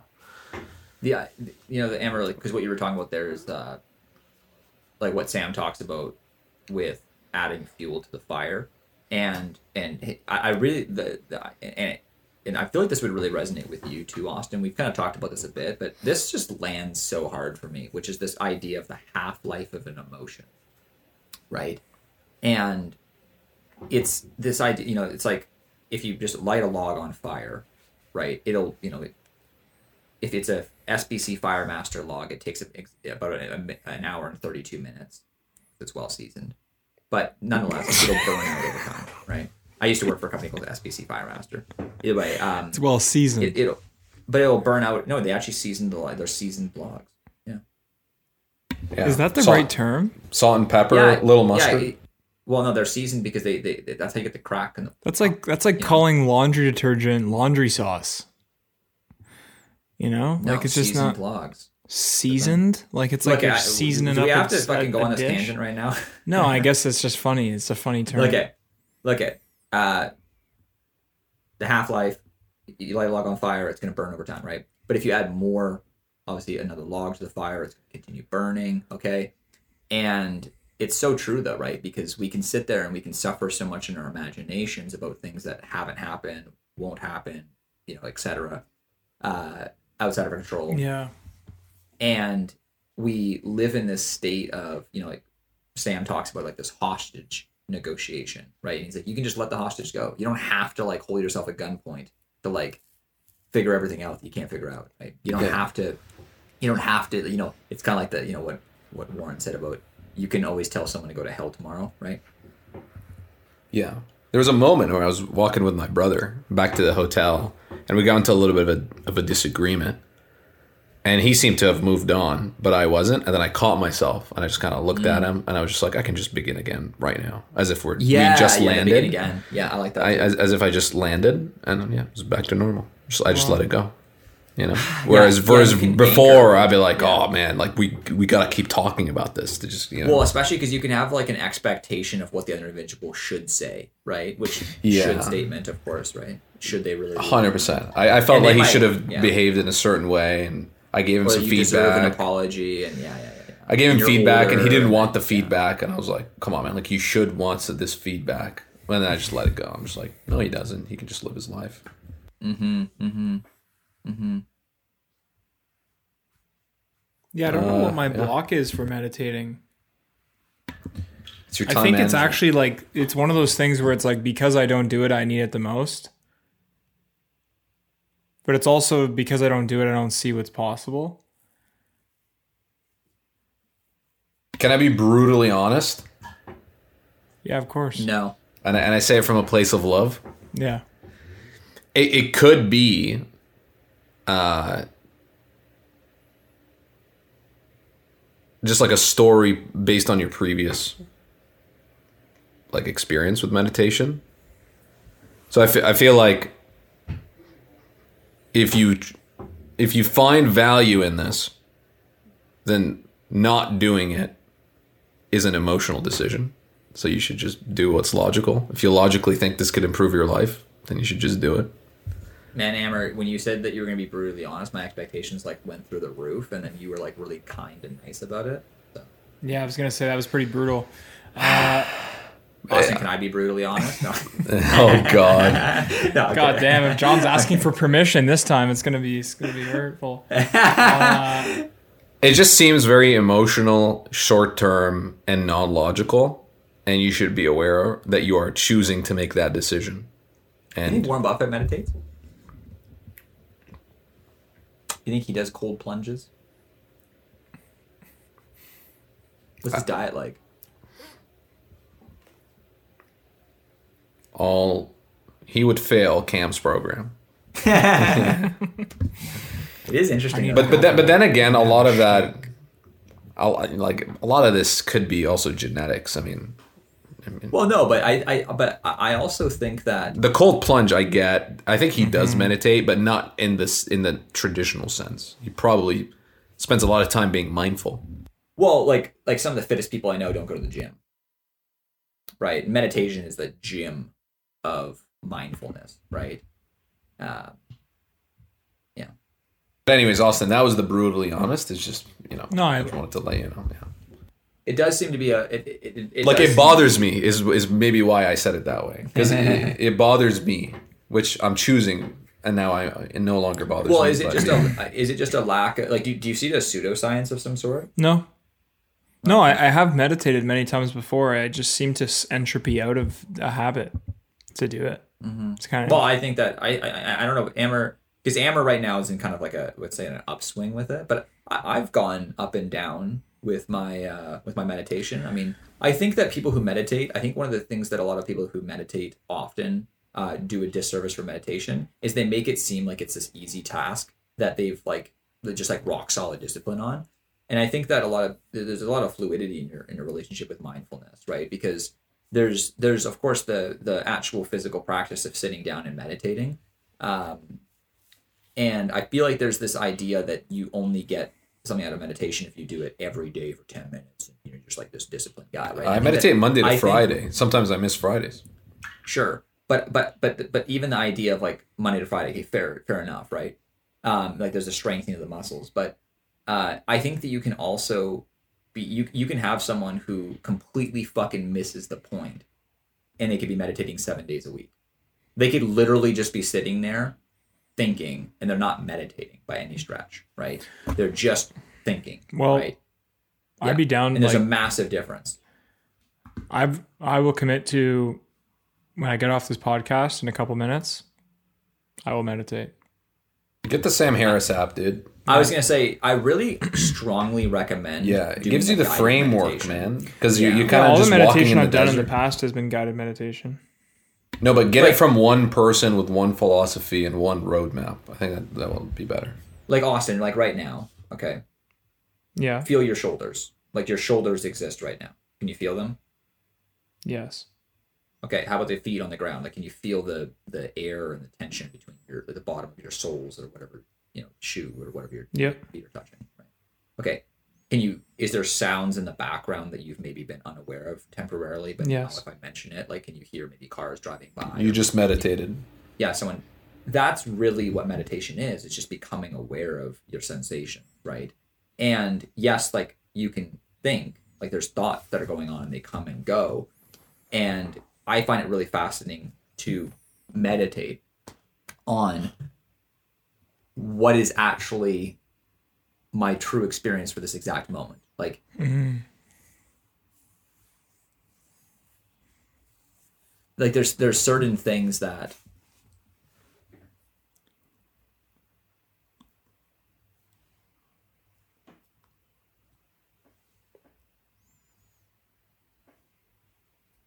that you notice that have always been there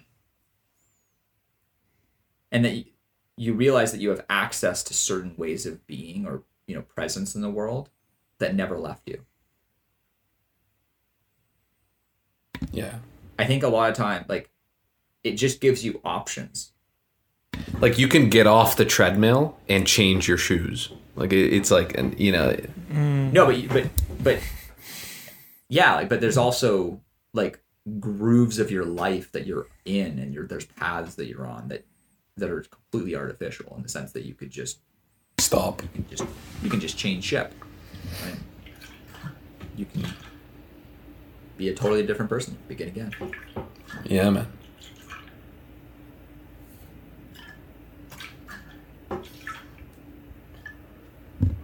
and it's a muscle that if it's not necessarily well developed it's similar to well i mean just like in the gym right i mean that you know like I there's certain individuals that if they tried going up a staircase, it'd be a challenge. Like they'd be winded by the top, right? And there's certain individuals that if they, uh, you know, were helping you move a couch, it would be like, this is fucking useless, right? This person's not helping, right? Uh, and there's certain individuals that you're talking to, and you're like, oh, this person's not present whatsoever, right? Certain people you just you tell they're not mindful, right? Like, and think about how inefficient. I mean, you're you're naturally just a mindful person in the sense that you're. I would say that you're reasonably aware, and you know, there's certain firms that you know exist and things like that, and so you know you kind of have a bit of a leg up, and I can see why maybe there's a. I don't know if I necessarily need a kind of mentality, per se, um, but go talk to one of the random roofers that work for you, like you know, like a sub, like a deep subcontractor, like you know, like the subcontractor's brother is helping out for a day, and you'll really get an appreciation for how inefficient a lot of minds are, right? Uh, and how unmindful they are. Like try and actually hold a conversation with them, and it's it's actually exceptionally difficult because they're just so all over the place, right? It's not the default setting to be in great shape, right? And it's it's incredibly obvious when you walk down the street who's in good shape and who's not, who's healthy and who's not, right? For the most part, right? Like you know, you don't need to know how much someone weighs to know if they're fat. Like you can just be like, "Yeah, that person's out of shape," right? But with the mind, it's completely different. Like people can actually fake a lot of things. Uh, they can trick themselves into it, and that's where meditation. That's and that's Amer. That's just kind of back to what you were talking about. That's where meditation you can miss the boat. You know, like I, I remember early on uh, when I was. So I've been a Sam a Sam Harris member for more or less since day one, and like my I think my membership for the year is like twenty bucks. You know, and now it's like some crazy. You know, it's a much higher number, right? Ninety nine. and yeah there you go like and i i remember early on there was this feature where it would track a streak. So every time you logged in it would you would have a streak. And if you didn't log in for the day and do your daily meditation then it would break your streak. And so i remember like trying to get this thing. And i remember one day uh, i got a message from from uh, sam harris like you know in the app. And it said hey just so you know i uh, ended your streak and you're no we're no longer tracking it.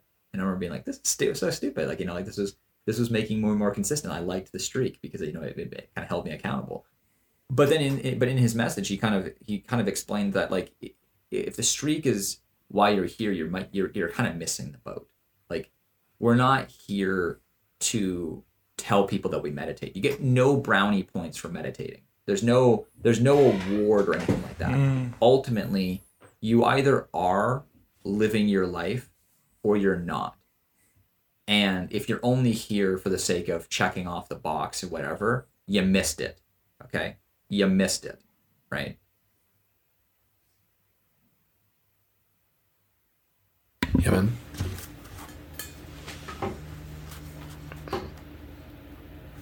I'm off to meditate. I appreciate that, John.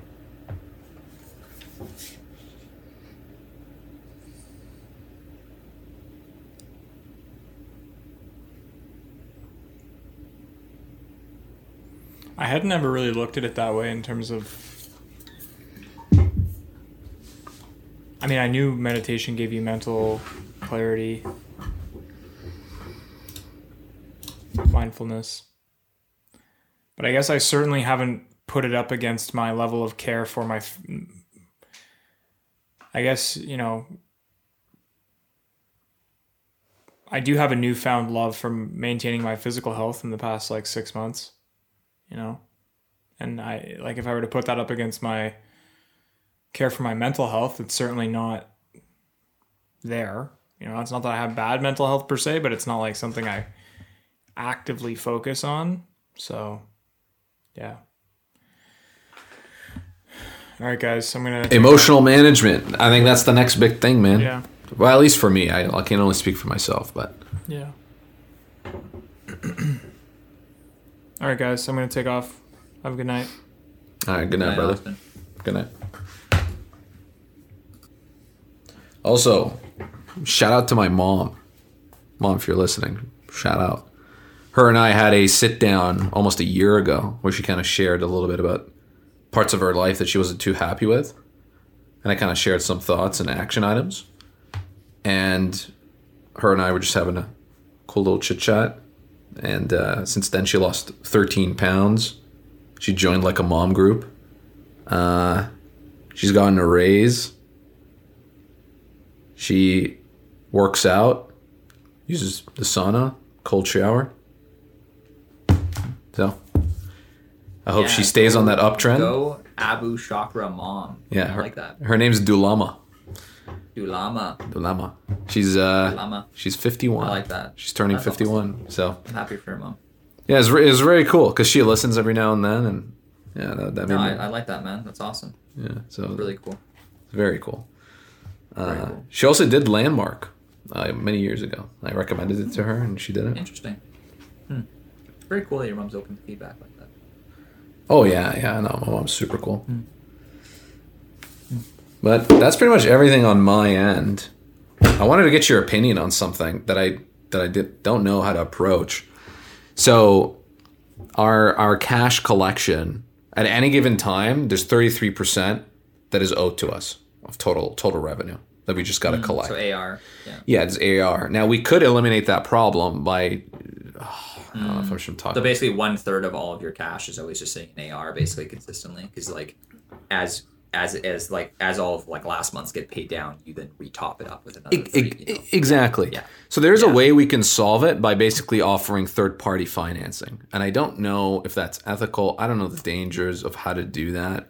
So I want Well, to it'll get, artificially stimulate demand, but it'll also No, potentially. So we we we still will not let in people through the door that don't have a specific cash amount so that we filter out bad apples and stuff like that. But So, just out of curiosity, uh, so a few questions on that, unless uh, unless there's any more. Maybe you're going to give these details, but um, so okay, is it that is it that exactly one third of customers just go on payment plans, and then therefore that's why that's there, like as in like so sixty six percent of their money's owed, and then you know they they roughly equal a third or whatever, so it ends up being a third of the total, or is it that like so is like what like what percentage of customers are actually going on payment plans? forty percent, thirty five percent. Oh wait, sorry, sixty uh, seventy percent or sixty five percent go on payment plans. Okay, so interesting. So, um, and why do they go on payment plans? Um, usually it's a good reason, like they just don't have the cash flow, uh, or Okay. simply just don't have the money now, but they will have later. You know, I don't know if it's necessarily an issue for a business like yours because you don't exactly have a bunch of accounts payable in any given moment, do you? No. Like, is it is it ideal that you collect one hundred percent of the money at the time of, of the thing? For sure. Yes. right? But it sounds like basically like so. What, what's the average? Um, what's the average pay cycle? Like what's what's the- 2.5 what- months. What the term? Two point five months. So basically, Three months. So basically, your cu- your customers are getting call it sixty to ninety days net. Yeah, on, on buying your course, um, and there's no collateral or of any sort at all. So I mean, the default rate at, at certain times in a market cycle could actually be quite high. Like you know. So what I was thinking was instead of I can probably reduce that three months to one month by outsourcing the funding because right now I'm acting as the loaner and the financer of these loans, where I can just delegate that to another company, pay my fee, which is like five percent, um, and I get my money up front, and they can even finance it beyond that. I but- know, but that's. Yes, I, I get I that same feeling. I don't think you're paying five percent for that because I mean that's that's It is 5%. like. I got, Well, like, it's okay. quoted. It's quoted. Like that's that's the terms. I, I, let me know when you do it. You know, six months, and, and then let me know what that is. I just that that seems hard to believe. I mean, like that just seems hard to believe. I mean, like I, I don't know. I've, I've reached out to many companies about AR financing for Pure Air, and I mean that's fucking rock solid. Where we have like you know a voice that's you know clearly going to be paid by like you know like the delta, and it's not it's not five like five percent like over the duration of like the, the two and a half months. You mean? no, like let's say you, you try to finance like a hundred dollars. Amer, I, I 100% guarantee it's not 5% annualized. It might be 5% for a 2.5, which is like 30% annualized or something crazy like that. No, no, no. Sorry, I just want to make. Let's say it's a somebody owes you Yeah. uh, a hundred bucks, yeah. and, and you took twenty bucks up front, and they owe you a hundred bucks. yeah. You you get ninety five dollars. They keep five. Okay, that makes way more sense. Yeah, but so just so you understand though, that's not 5%. That's like, yes, it's 5% of the charge, but if you annualize that, it makes zero sense for you to outsource your financing. zero percent because if if you take five percent and, and annualize that, like what's like what's what's the APR on uh I guess Gabe's not here, but what's the APR on a five percent over a two month period? It, that's fucking insane. Like I don't understand anything that you're saying right now. I gotta be honest. uh like you're giving them five percent to finance something over two and a half months. But I'm saying if if if you were to no, they're financing it over 60 months or something. Sometimes like two years, like two, like 24 months, 60 months for the. So instead of the customer being Oh, sorry. I thought. Sorry, my, I guess we're talking about two different things. Let I think so, 100%. What I thought you were asking was that you, uh, that you would be selling your AR to these individual, like to this company, and they would they would be. no, I meant it as an analogy. I'm not actually selling my AR. I'm, I'm basically like s- saying I can reduce my three like an months. afterpay kind of thing. Like so, like when the person goes to buy the like when they go to buy your course for X amount of dollars, right? The company will give that person all the money, the loan to do it at Yes. five percent. No, not at five percent. It's like different. It could be like seven percent, ten percent, eleven percent interest. Should I should I restart? Probably probably worth a wipe. No, I, I don't think Uh, so. I, I think that I think that you're just like look at so basically they're charging you five percent and you charge them. Yeah, yeah, but Amer, I'm saying if your if your collection is two point five percent or sorry two point five months, as in from start to finish, Yes. collected, right? Yes. Then if you're willing to give up five percent of the revenue in order to not have that two month five two point five month period, the actual amount you're paying is not five percent. It's five percent of the revenue, but it's on an annualized basis. It's you're actually paying like a thirty percent interest rate. Like like I'm saying, you're better off self financing at that point How am I paying thirty percent? This is where where I'm getting confused. because you're giving up five percent to to not have to wait two point five months for your money. Yes. Amer, put it this way: if, if if if it was like, hey, if your average AR was a twelve month period, right, and you gave up five percent, then then that would be a five percent interest rate on your money. Like as in you're giving up five percent in order to get your money now versus a year later. Well, if you're giving up five percent for two point five months, it's like I, I- don't I don't know I don't know what website to look this up, but it's not the same, Amer. It's you're you're paying some crazy interest rate. But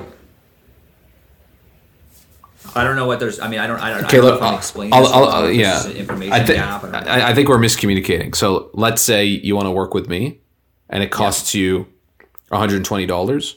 You give me twenty dollars, yeah. and then hundred dollars is put into your bank account two days later, and then I get ninety five dollars day three, and then you have a loan now for hundred dollars. Correct. But of the course amount, you have 5% less as a result Yes. of using that course. Yeah. Yes. So, Amer, I'm letting you know that the actual math, okay, whether or not I, I, I maybe I can't articulate this to you or I think I did, the actual math is that you are paying that company an annualized rate of like 30 something percent or some crazy number, okay, to offer that service.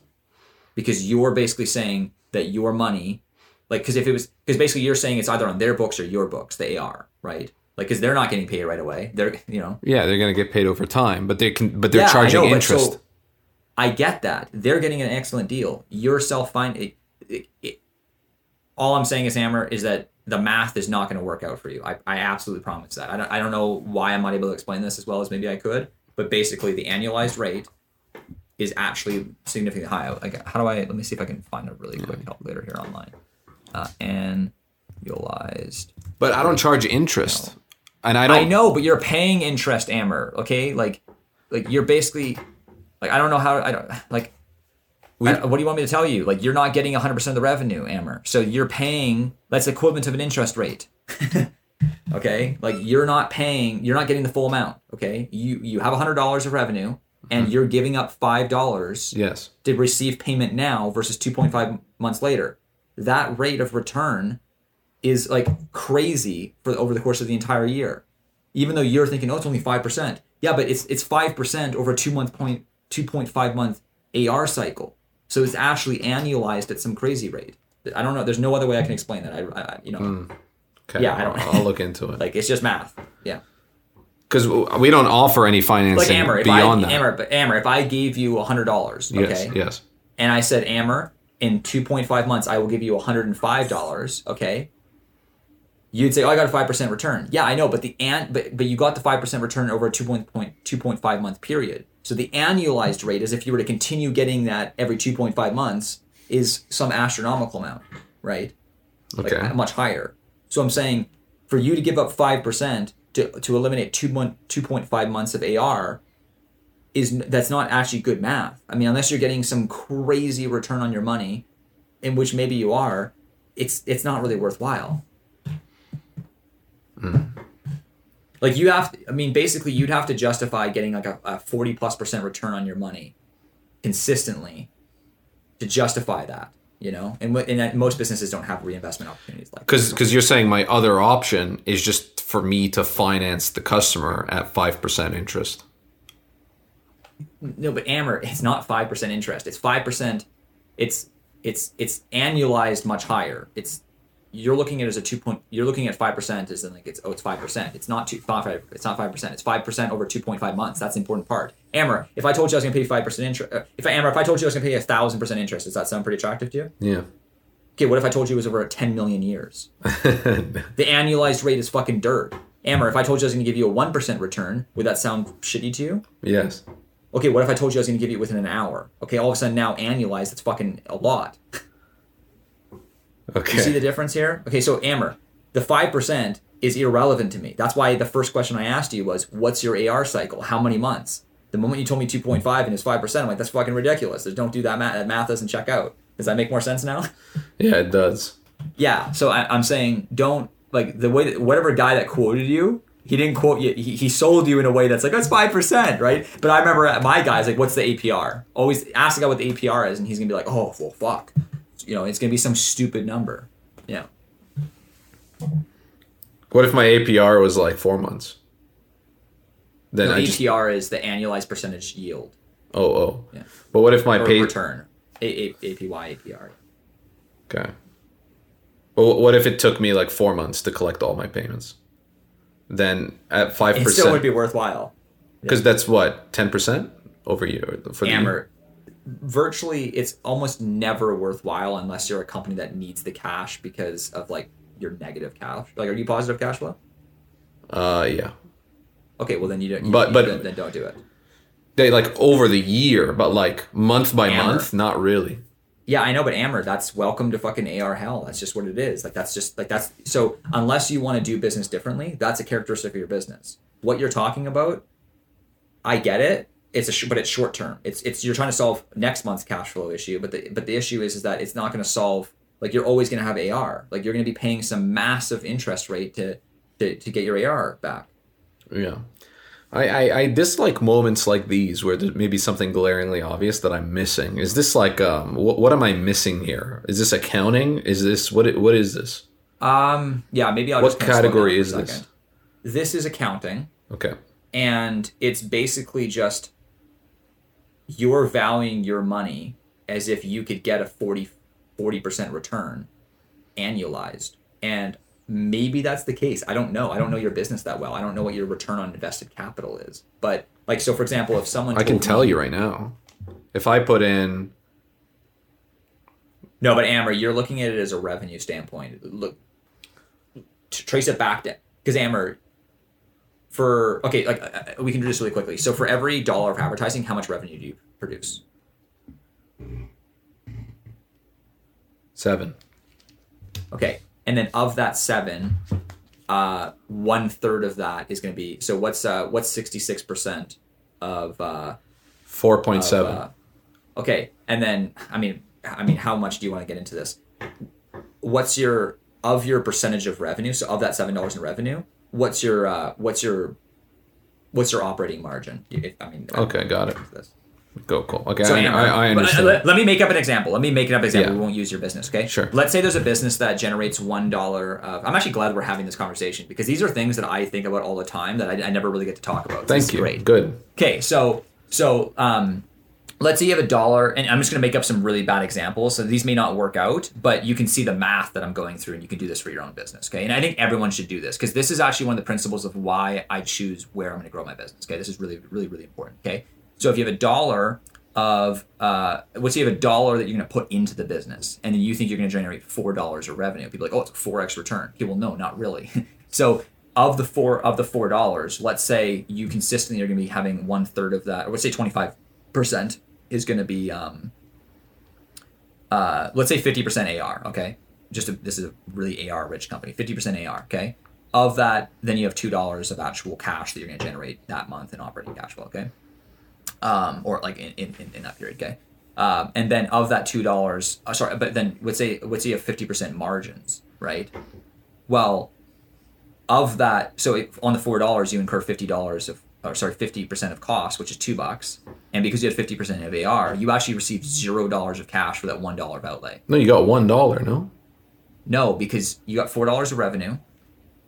50% margin is you experience two dollars of costs, but two dollars of it is in AR. So you had four dollars of of getting two dollars is getting worked eaten by working capital. Two dollars is getting uh, eaten up by operating costs. You have zero dollars for that one dollar spent. So your actual cash on cash return in that example is none.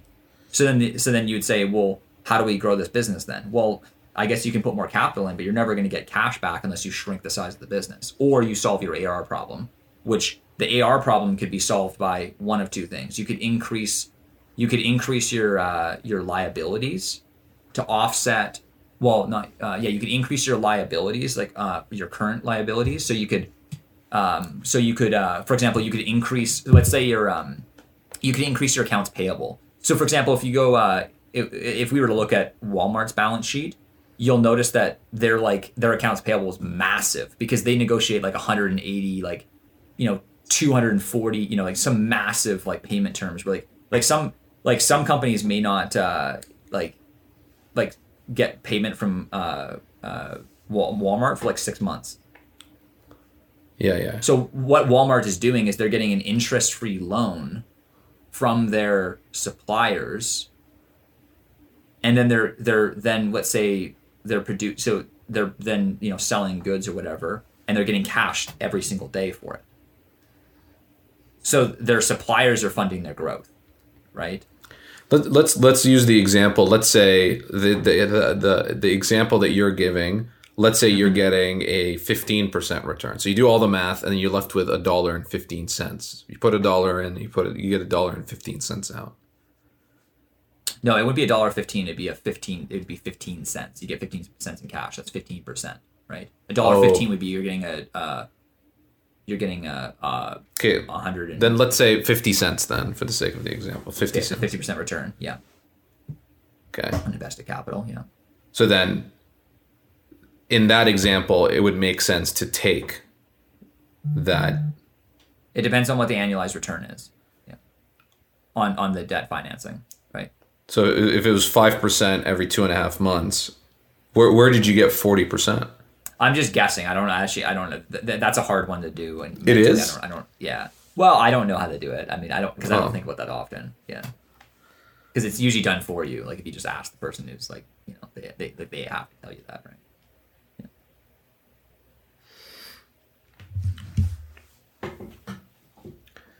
So, but but but that's but but AR is a negative characteristic of a business, and that's something that you'd want to address, right?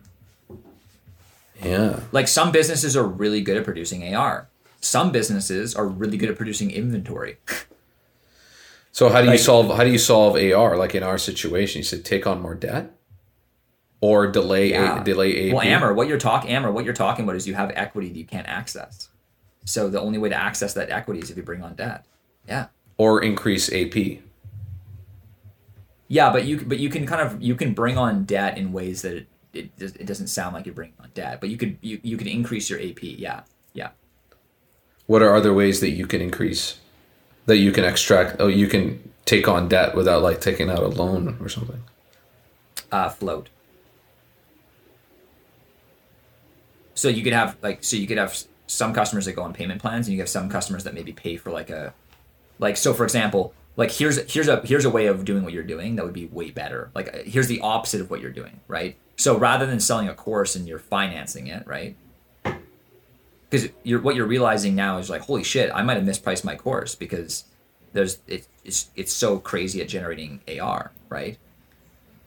Right. But so that's where you play with the price point. Maybe people are more likely to finance at. I'm just going to make up numbers. I'm, I'm going to use really inflated numbers just so maybe people are like, like think about this.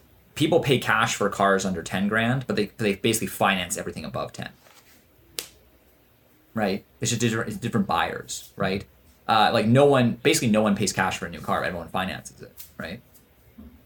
So um, you're producing extremely low quality loans as well. Like like like they're not there's no collateral there's no you know what i mean like they're, they're like it, it, like they're they're consumer loans really is what you're you know the ar right and so that you know i don't know what the bad debts are on that you know like yeah like i mean you have we haven't been through a full cycle but like you know something that you'd want Five percent. yeah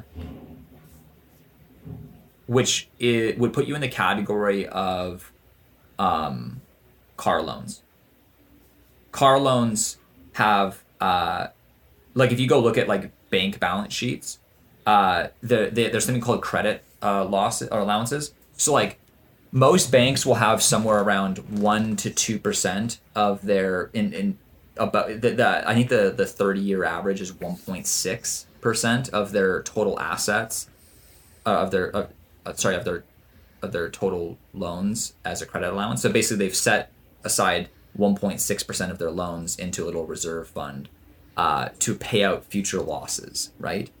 Well, for credit card companies, it's like 8%, right?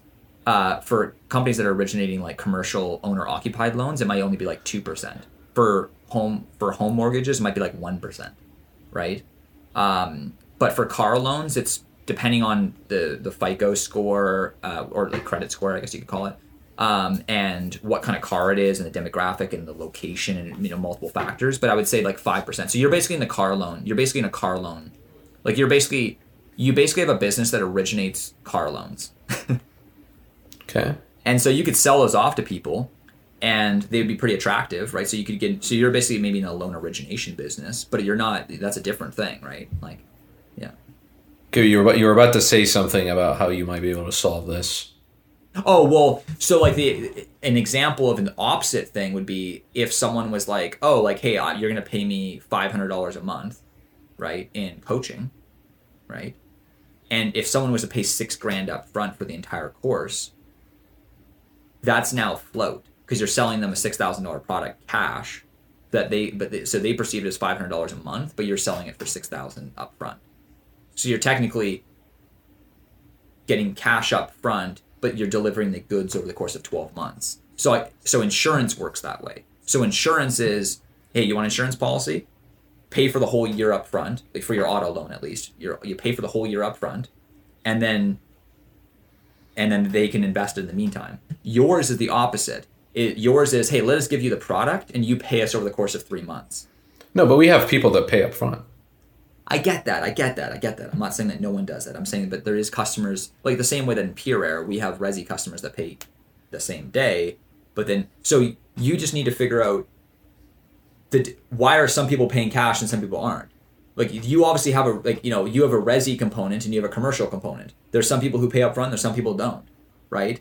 And so that's where you would have to maybe get deep into the analytics. If you might have been chasing the wrong revenue, you might have been chasing like, oh wow this this one advertising angle. Look at all the revenue we're producing, but then it's it's AR rich. And it's not that you don't want to chase that, but then you want to say, okay, well, what's this demographic that's paying up front? How do I get more of that? Oh, yeah, because yeah. what if you because you might be like, oh, the, the advertising cost is 10% over here, this is 10% lower, this is way better. But you might be realizing you might you might be passing over the fact that, oh, this 10% increased marketing cost over here, which maybe your marketing cost, I'm just gonna I'm gonna make up a, an- another random number. Let's say your marketing cost is 10%. So if the marketing cost is 10% higher, you're only paying 1% more of revenue to get cash up front versus over here, you might be only paying 1% lower or 10% less on marketing, but then you have AR. So then, interesting enough, it's you're actually better off with the 11% marketing cost than the 10%. You, you know what I'm saying? So that's where you see, you Yeah, see I, I've, thought, Like, I, I've thought of that. Yeah, yeah yeah yeah yeah yeah so so you might and i don't know your business that well but you might have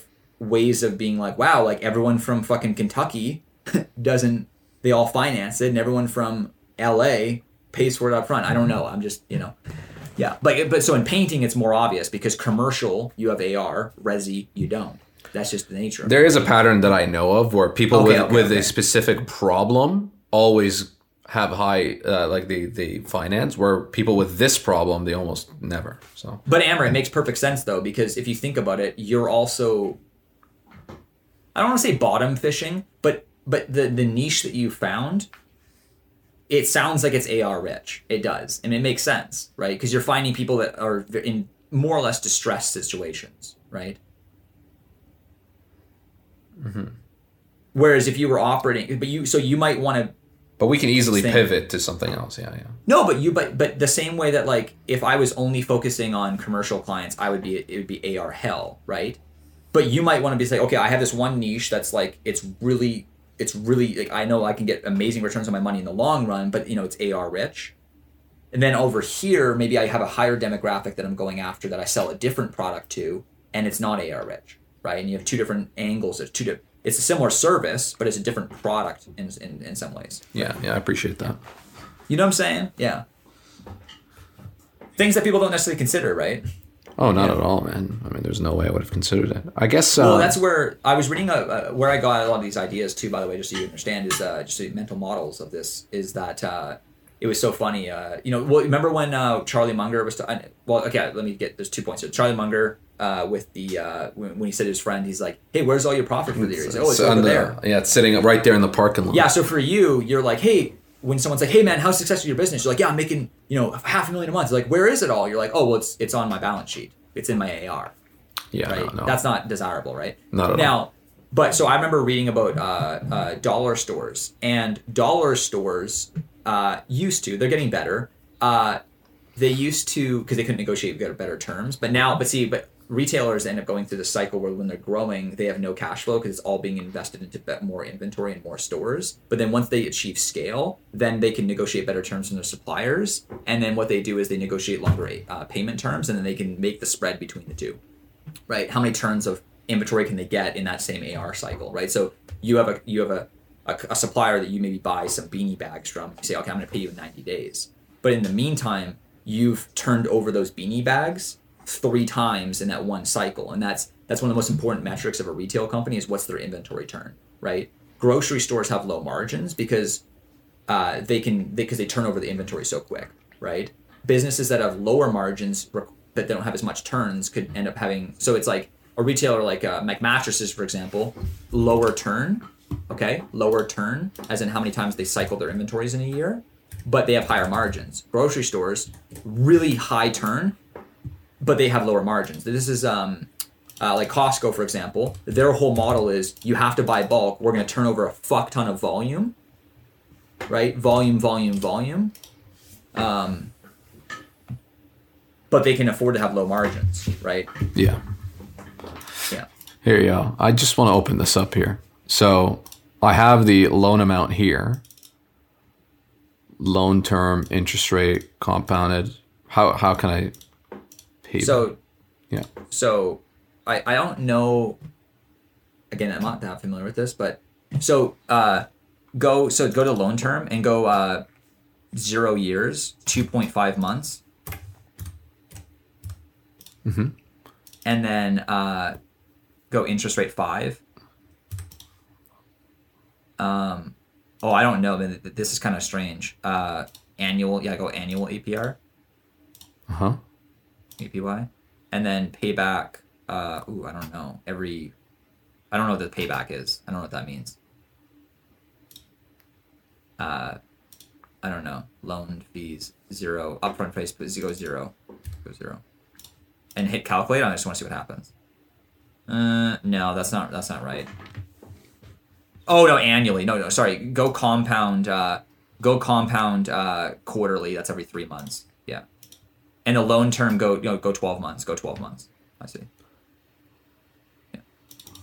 this might be better i think this is the right number uh, I, I don't know how to use this calculator i'm not familiar with this yeah like I, I don't know these inputs that well Cool. Cool. Yeah. Okay.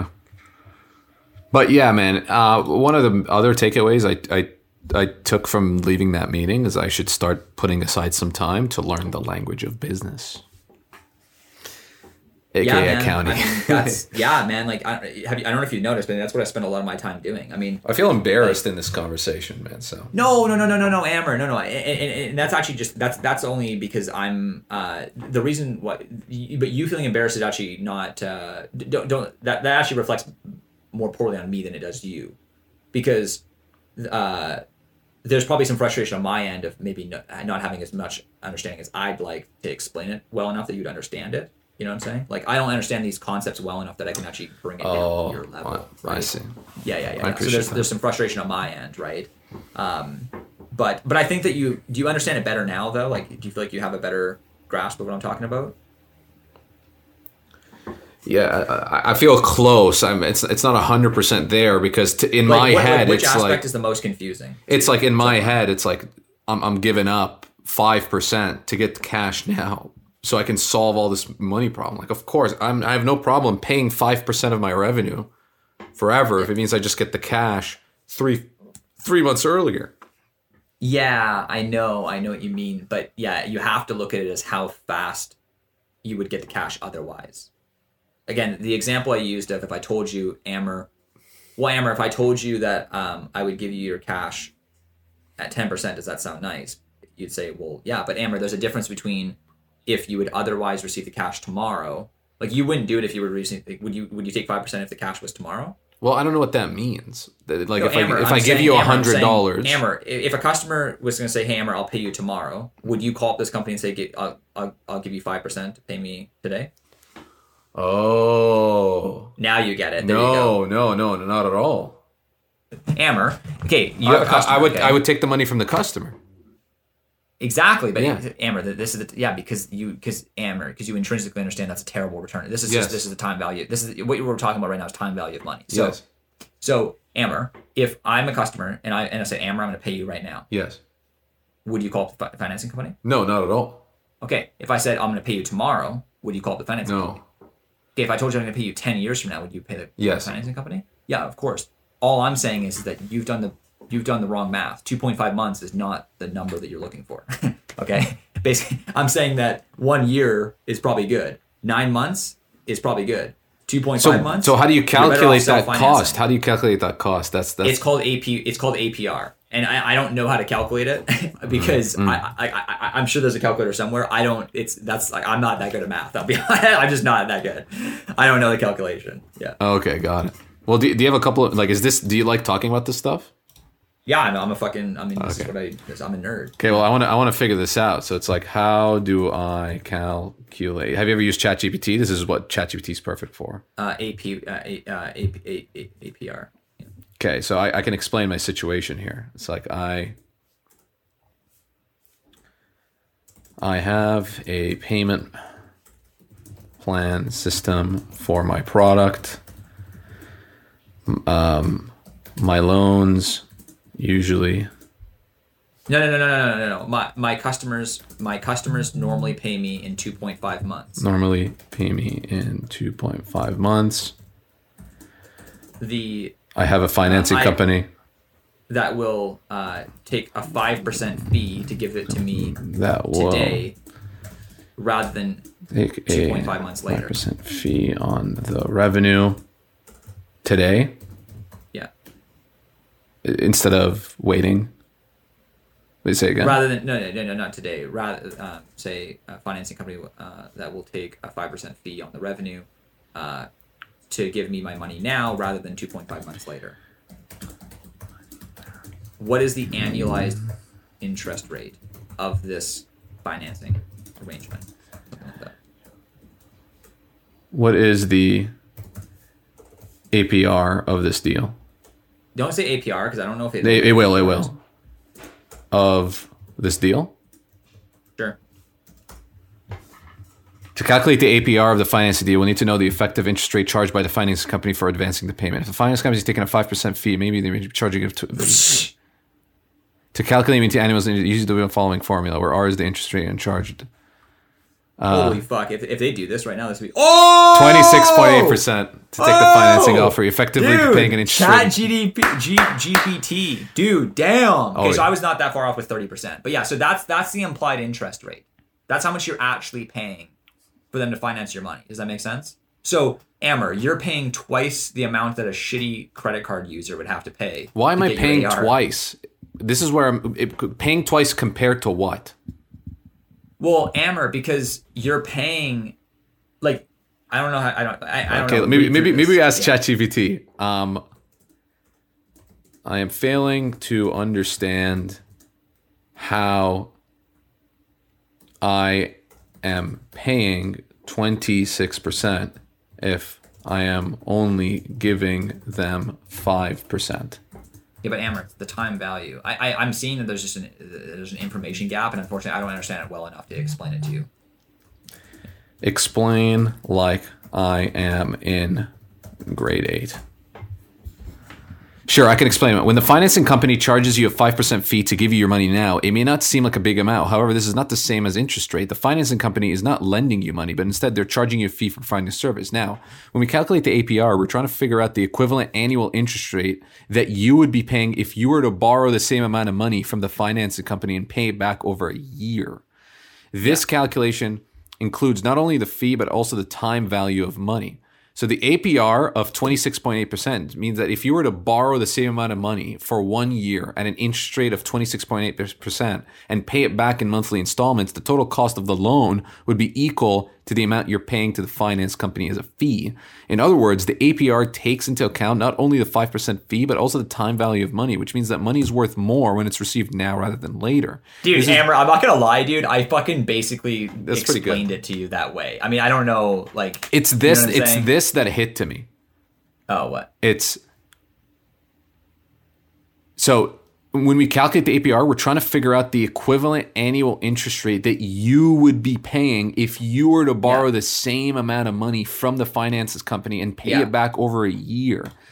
Yeah. That is not what I'm saying because the cost is I can just instead of just waiting for this customer to pay me, I can just go take out a loan at like Correct. at at at five percent.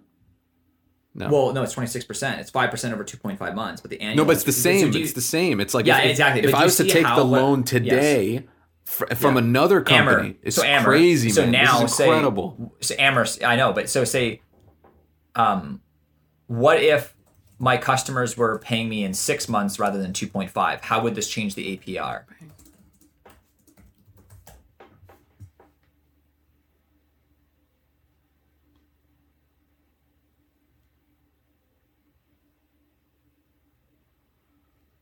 This is amazing.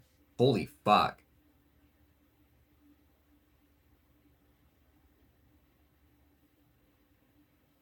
So because your customers are paying you in such a short period of time, Amer, it's not worth. So uh, the math I was doing was correct in the sense that unless you're getting above a thirty percent return, which maybe you are or maybe you aren't, Yeah. Hold on. I want to keep the fee at five percent. There you go. See, it adjusted it.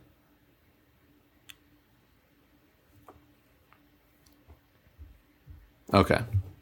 yeah. Do you see what I'm saying? So that's why I was telling you that the longer it is that they pay you, the better it, it makes more sense to AR finance. But it, but in this case, you're in that sweet spot where it, it the math doesn't make sense or oh, potentially doesn't.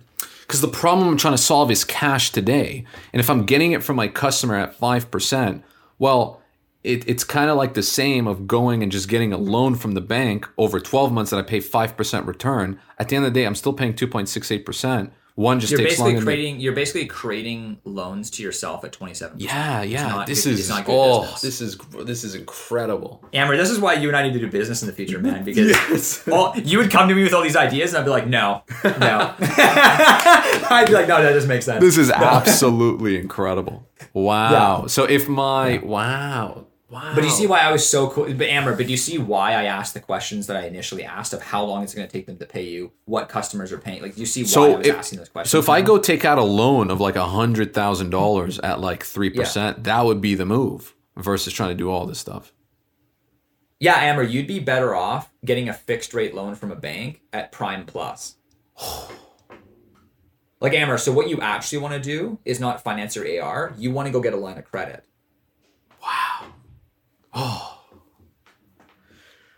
This gets me going, John. This is I so know, much man. Fun. this- I know it's fun, and this is. But do you see why I love this shit? you just And saved that's me so much money. Yeah, man, I did. Yeah. Holy. But Amer, but that's where you can get really dirty though, and it's you say, okay, well, fine. So then maybe you start off with an LOC at you know at, at Prime Plus, right? Because you know you're a newer business. Um, and if you explain what you're doing, you know banks will loan you at probably ten percent, and that's that's actually good. You know that's what we do with with uh, with PRR, um, and the math totally checks out with PRR, totally checks out, right? Um, but what you eventually want to get doing is is you want to start uh, issuing long term debt because the LOC is short term debt, which is basically you're effectively just bringing on short term debt to offset your uh, your your your your current assets. Okay, because the current asset is anything that's going to turn to cash within 12 months, right? And your current liability is something that's due in 12 months, right? Within 12 months. Sorry, you lost So- me again. Well, Sorry. Okay, I- I- I- let me, let me explain it this way. Basically, you will be able to access more of your cash by bringing on debt, Mm-hmm. but you want to bring on low cost debt. Yes. Okay. So the best kind of low cost debt is float. You know, you, you, you heard Warren Buffett talk about Yes. that, how it's effectively a loan, but it's not a loan because you're not paying the interest. Yeah. Okay, well, your business doesn't have any float, but what you want to do then is find the lowest cost of debt. Mm-hmm. And so the lowest cost of debt for you is going to be right now probably a Prime Plus LOC. What's Prime. Plus mean? Prime is the rate that it's like the lowest. It's like 5%? Like prime is like the best. No, Prime right now is probably six something percent. Okay. And then so like like like basically a prime bar a prime borrow, borrower is someone who's like rock solid. You know, just everything's amazing. So you would probably be like prime plus four, prime plus three. You know, um, because they're basically saying, hey, like here's a prime borrower, you're like more risky than them. like a you know like if prime right now is six and they're saying prime plus three, they're saying you're fifty percent more risky than you know.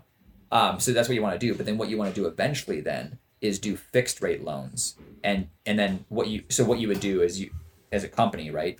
Maybe what you do is you you start uh, you start building up some assets within your business, and then you borrow against those assets with literally low like so you you keep some equity in your business. If you retain earnings, for example, and then you retain those earnings and you buy assets like let's say uh, some property plant equipment and plants. You maybe buy some real estate, and then you borrow against that super low debt because you're going to get a lower. You're going to get a lower. Oh, um, interesting. So we use some of the cash to buy a property Yeah. for the sole purpose of using that Yeah, as because- collateral, so I can get a loan at a great rate. Correct. Oh, Correct. Yeah, because then what you because then what you're doing is you're basically saying, okay, I'm going to keep the equity in the business. I'm going to get a return. So you're basically okay. So you, you're going to take cash in your business, right? And you're going to say, okay. I mean, you could also reinvest it back into your business, but you could you could you could reinvest it back in your business and just grow through it. I mean, you don't have to do what I'm saying, but but by keeping the money by by by by self funding, you're getting the return that they're like. So let's say your cost of capital is ten percent and you're not willing to take on debt, you're going to self finance, then your return on the money that you're keeping, the equity you're going to keep in the business is 10%, which is, might be fine. But if your cost of capital is lower, so if you were to take that money, you were to, would say, buy some real estate with it, for example, and then borrow against that real estate, you're going to bring down your cost of capital, right? Because you can, because now you have collateral, right? yeah, yeah. I, I got lost a little bit. at The cost of capital is I'm just looking at how banks look at it. Banks are going to want like if a bank is loaning against your cash flows, you're prime plus four. If they're loaning against a property, you're you're four percent. Hmm. okay. So Right. okay, got it. So you're just kind of expanding on that point of having a. But if your but if your business doesn't need real estate, then it doesn't then it doesn't make sense to necessarily buy real estate. it doesn't right? need it at all. No, it, it doesn't. Right. So then yeah. Can we loan against the domain? No, you, you know what? No, you're just going to be a prime plus borrower. That's just what it is. All right. It's got to be real estate. Yeah. But like, what's the? Hey, well, then here's a question for you, John. Well, n- given now that you know some of these terms, wouldn't it not even make sense to have a loan since we don't even have like that big of a cash flow problem because we just constantly have money? Yeah, I mean, if, if you have the choice between self funding, it depends. It depends on what your path to growth is. I mean, like it depends on what kind of return you're going to get from growth, and that's why that's why I was walking through that one equation that I did, where I talked when I talked through what how much do you have to invest to get how much revenue, and then what's your actual cash, Yeah. your operating cash flow from that, right? Like what's your actual free cash flow yield? Basically, what I calculated. And so if Um, your free cash my flow- free cash your flow free- yield. I, I think I can say this out loud. On a on a month to month, our free No, no, no. You have to do it over a twelve month period. You can't do a month. oh our, our free cash flow because because you'll have some AR. Is that the same? Is that the same as cash net profit? Mm. Yes, but but you can't calculate AR into that. You'd have to subtract out your AR for the year. So, like, take take all of your cash that you made, minus out your AR. That's your free cash flow. Oh, it's uh, it's this. Yeah. So so in that case, you would want to bring on debt to reinvest to grow your business. to offset the AR. Correct. Yeah. Because you're basically by having by financing your AR at ten percent, you can reinvest it at that number you just texted. Okay. So it, you can borrow at ten to re. Oh Yeah. So there's a spread between the two. yeah. And then and then of course as fun. This is straight strategy game shit, dude. yeah, All man, it's fun. All right. Wow. what I'm Thank you. John. Man. Thank you. Yeah, but so but so banks banks borrow at like two percent and they and they reinvest at five, right? And the only way that makes sense is if is through massive leverage. You're borrowing at ten and reinvesting at the number you just texted me. You don't need a lot of leverage to do that. To get a, a, a return on equity of that's really high, Interesting. and you have no assets. So if you're paying out all your dividends, then you're always gonna you're always gonna have a return, crazy return on equity. Cool, man. I appreciate it. Yeah, I gotta go because I'm super hungry. Yeah, I gotta use the bathroom, but Yeah, cheers, man. have a good one.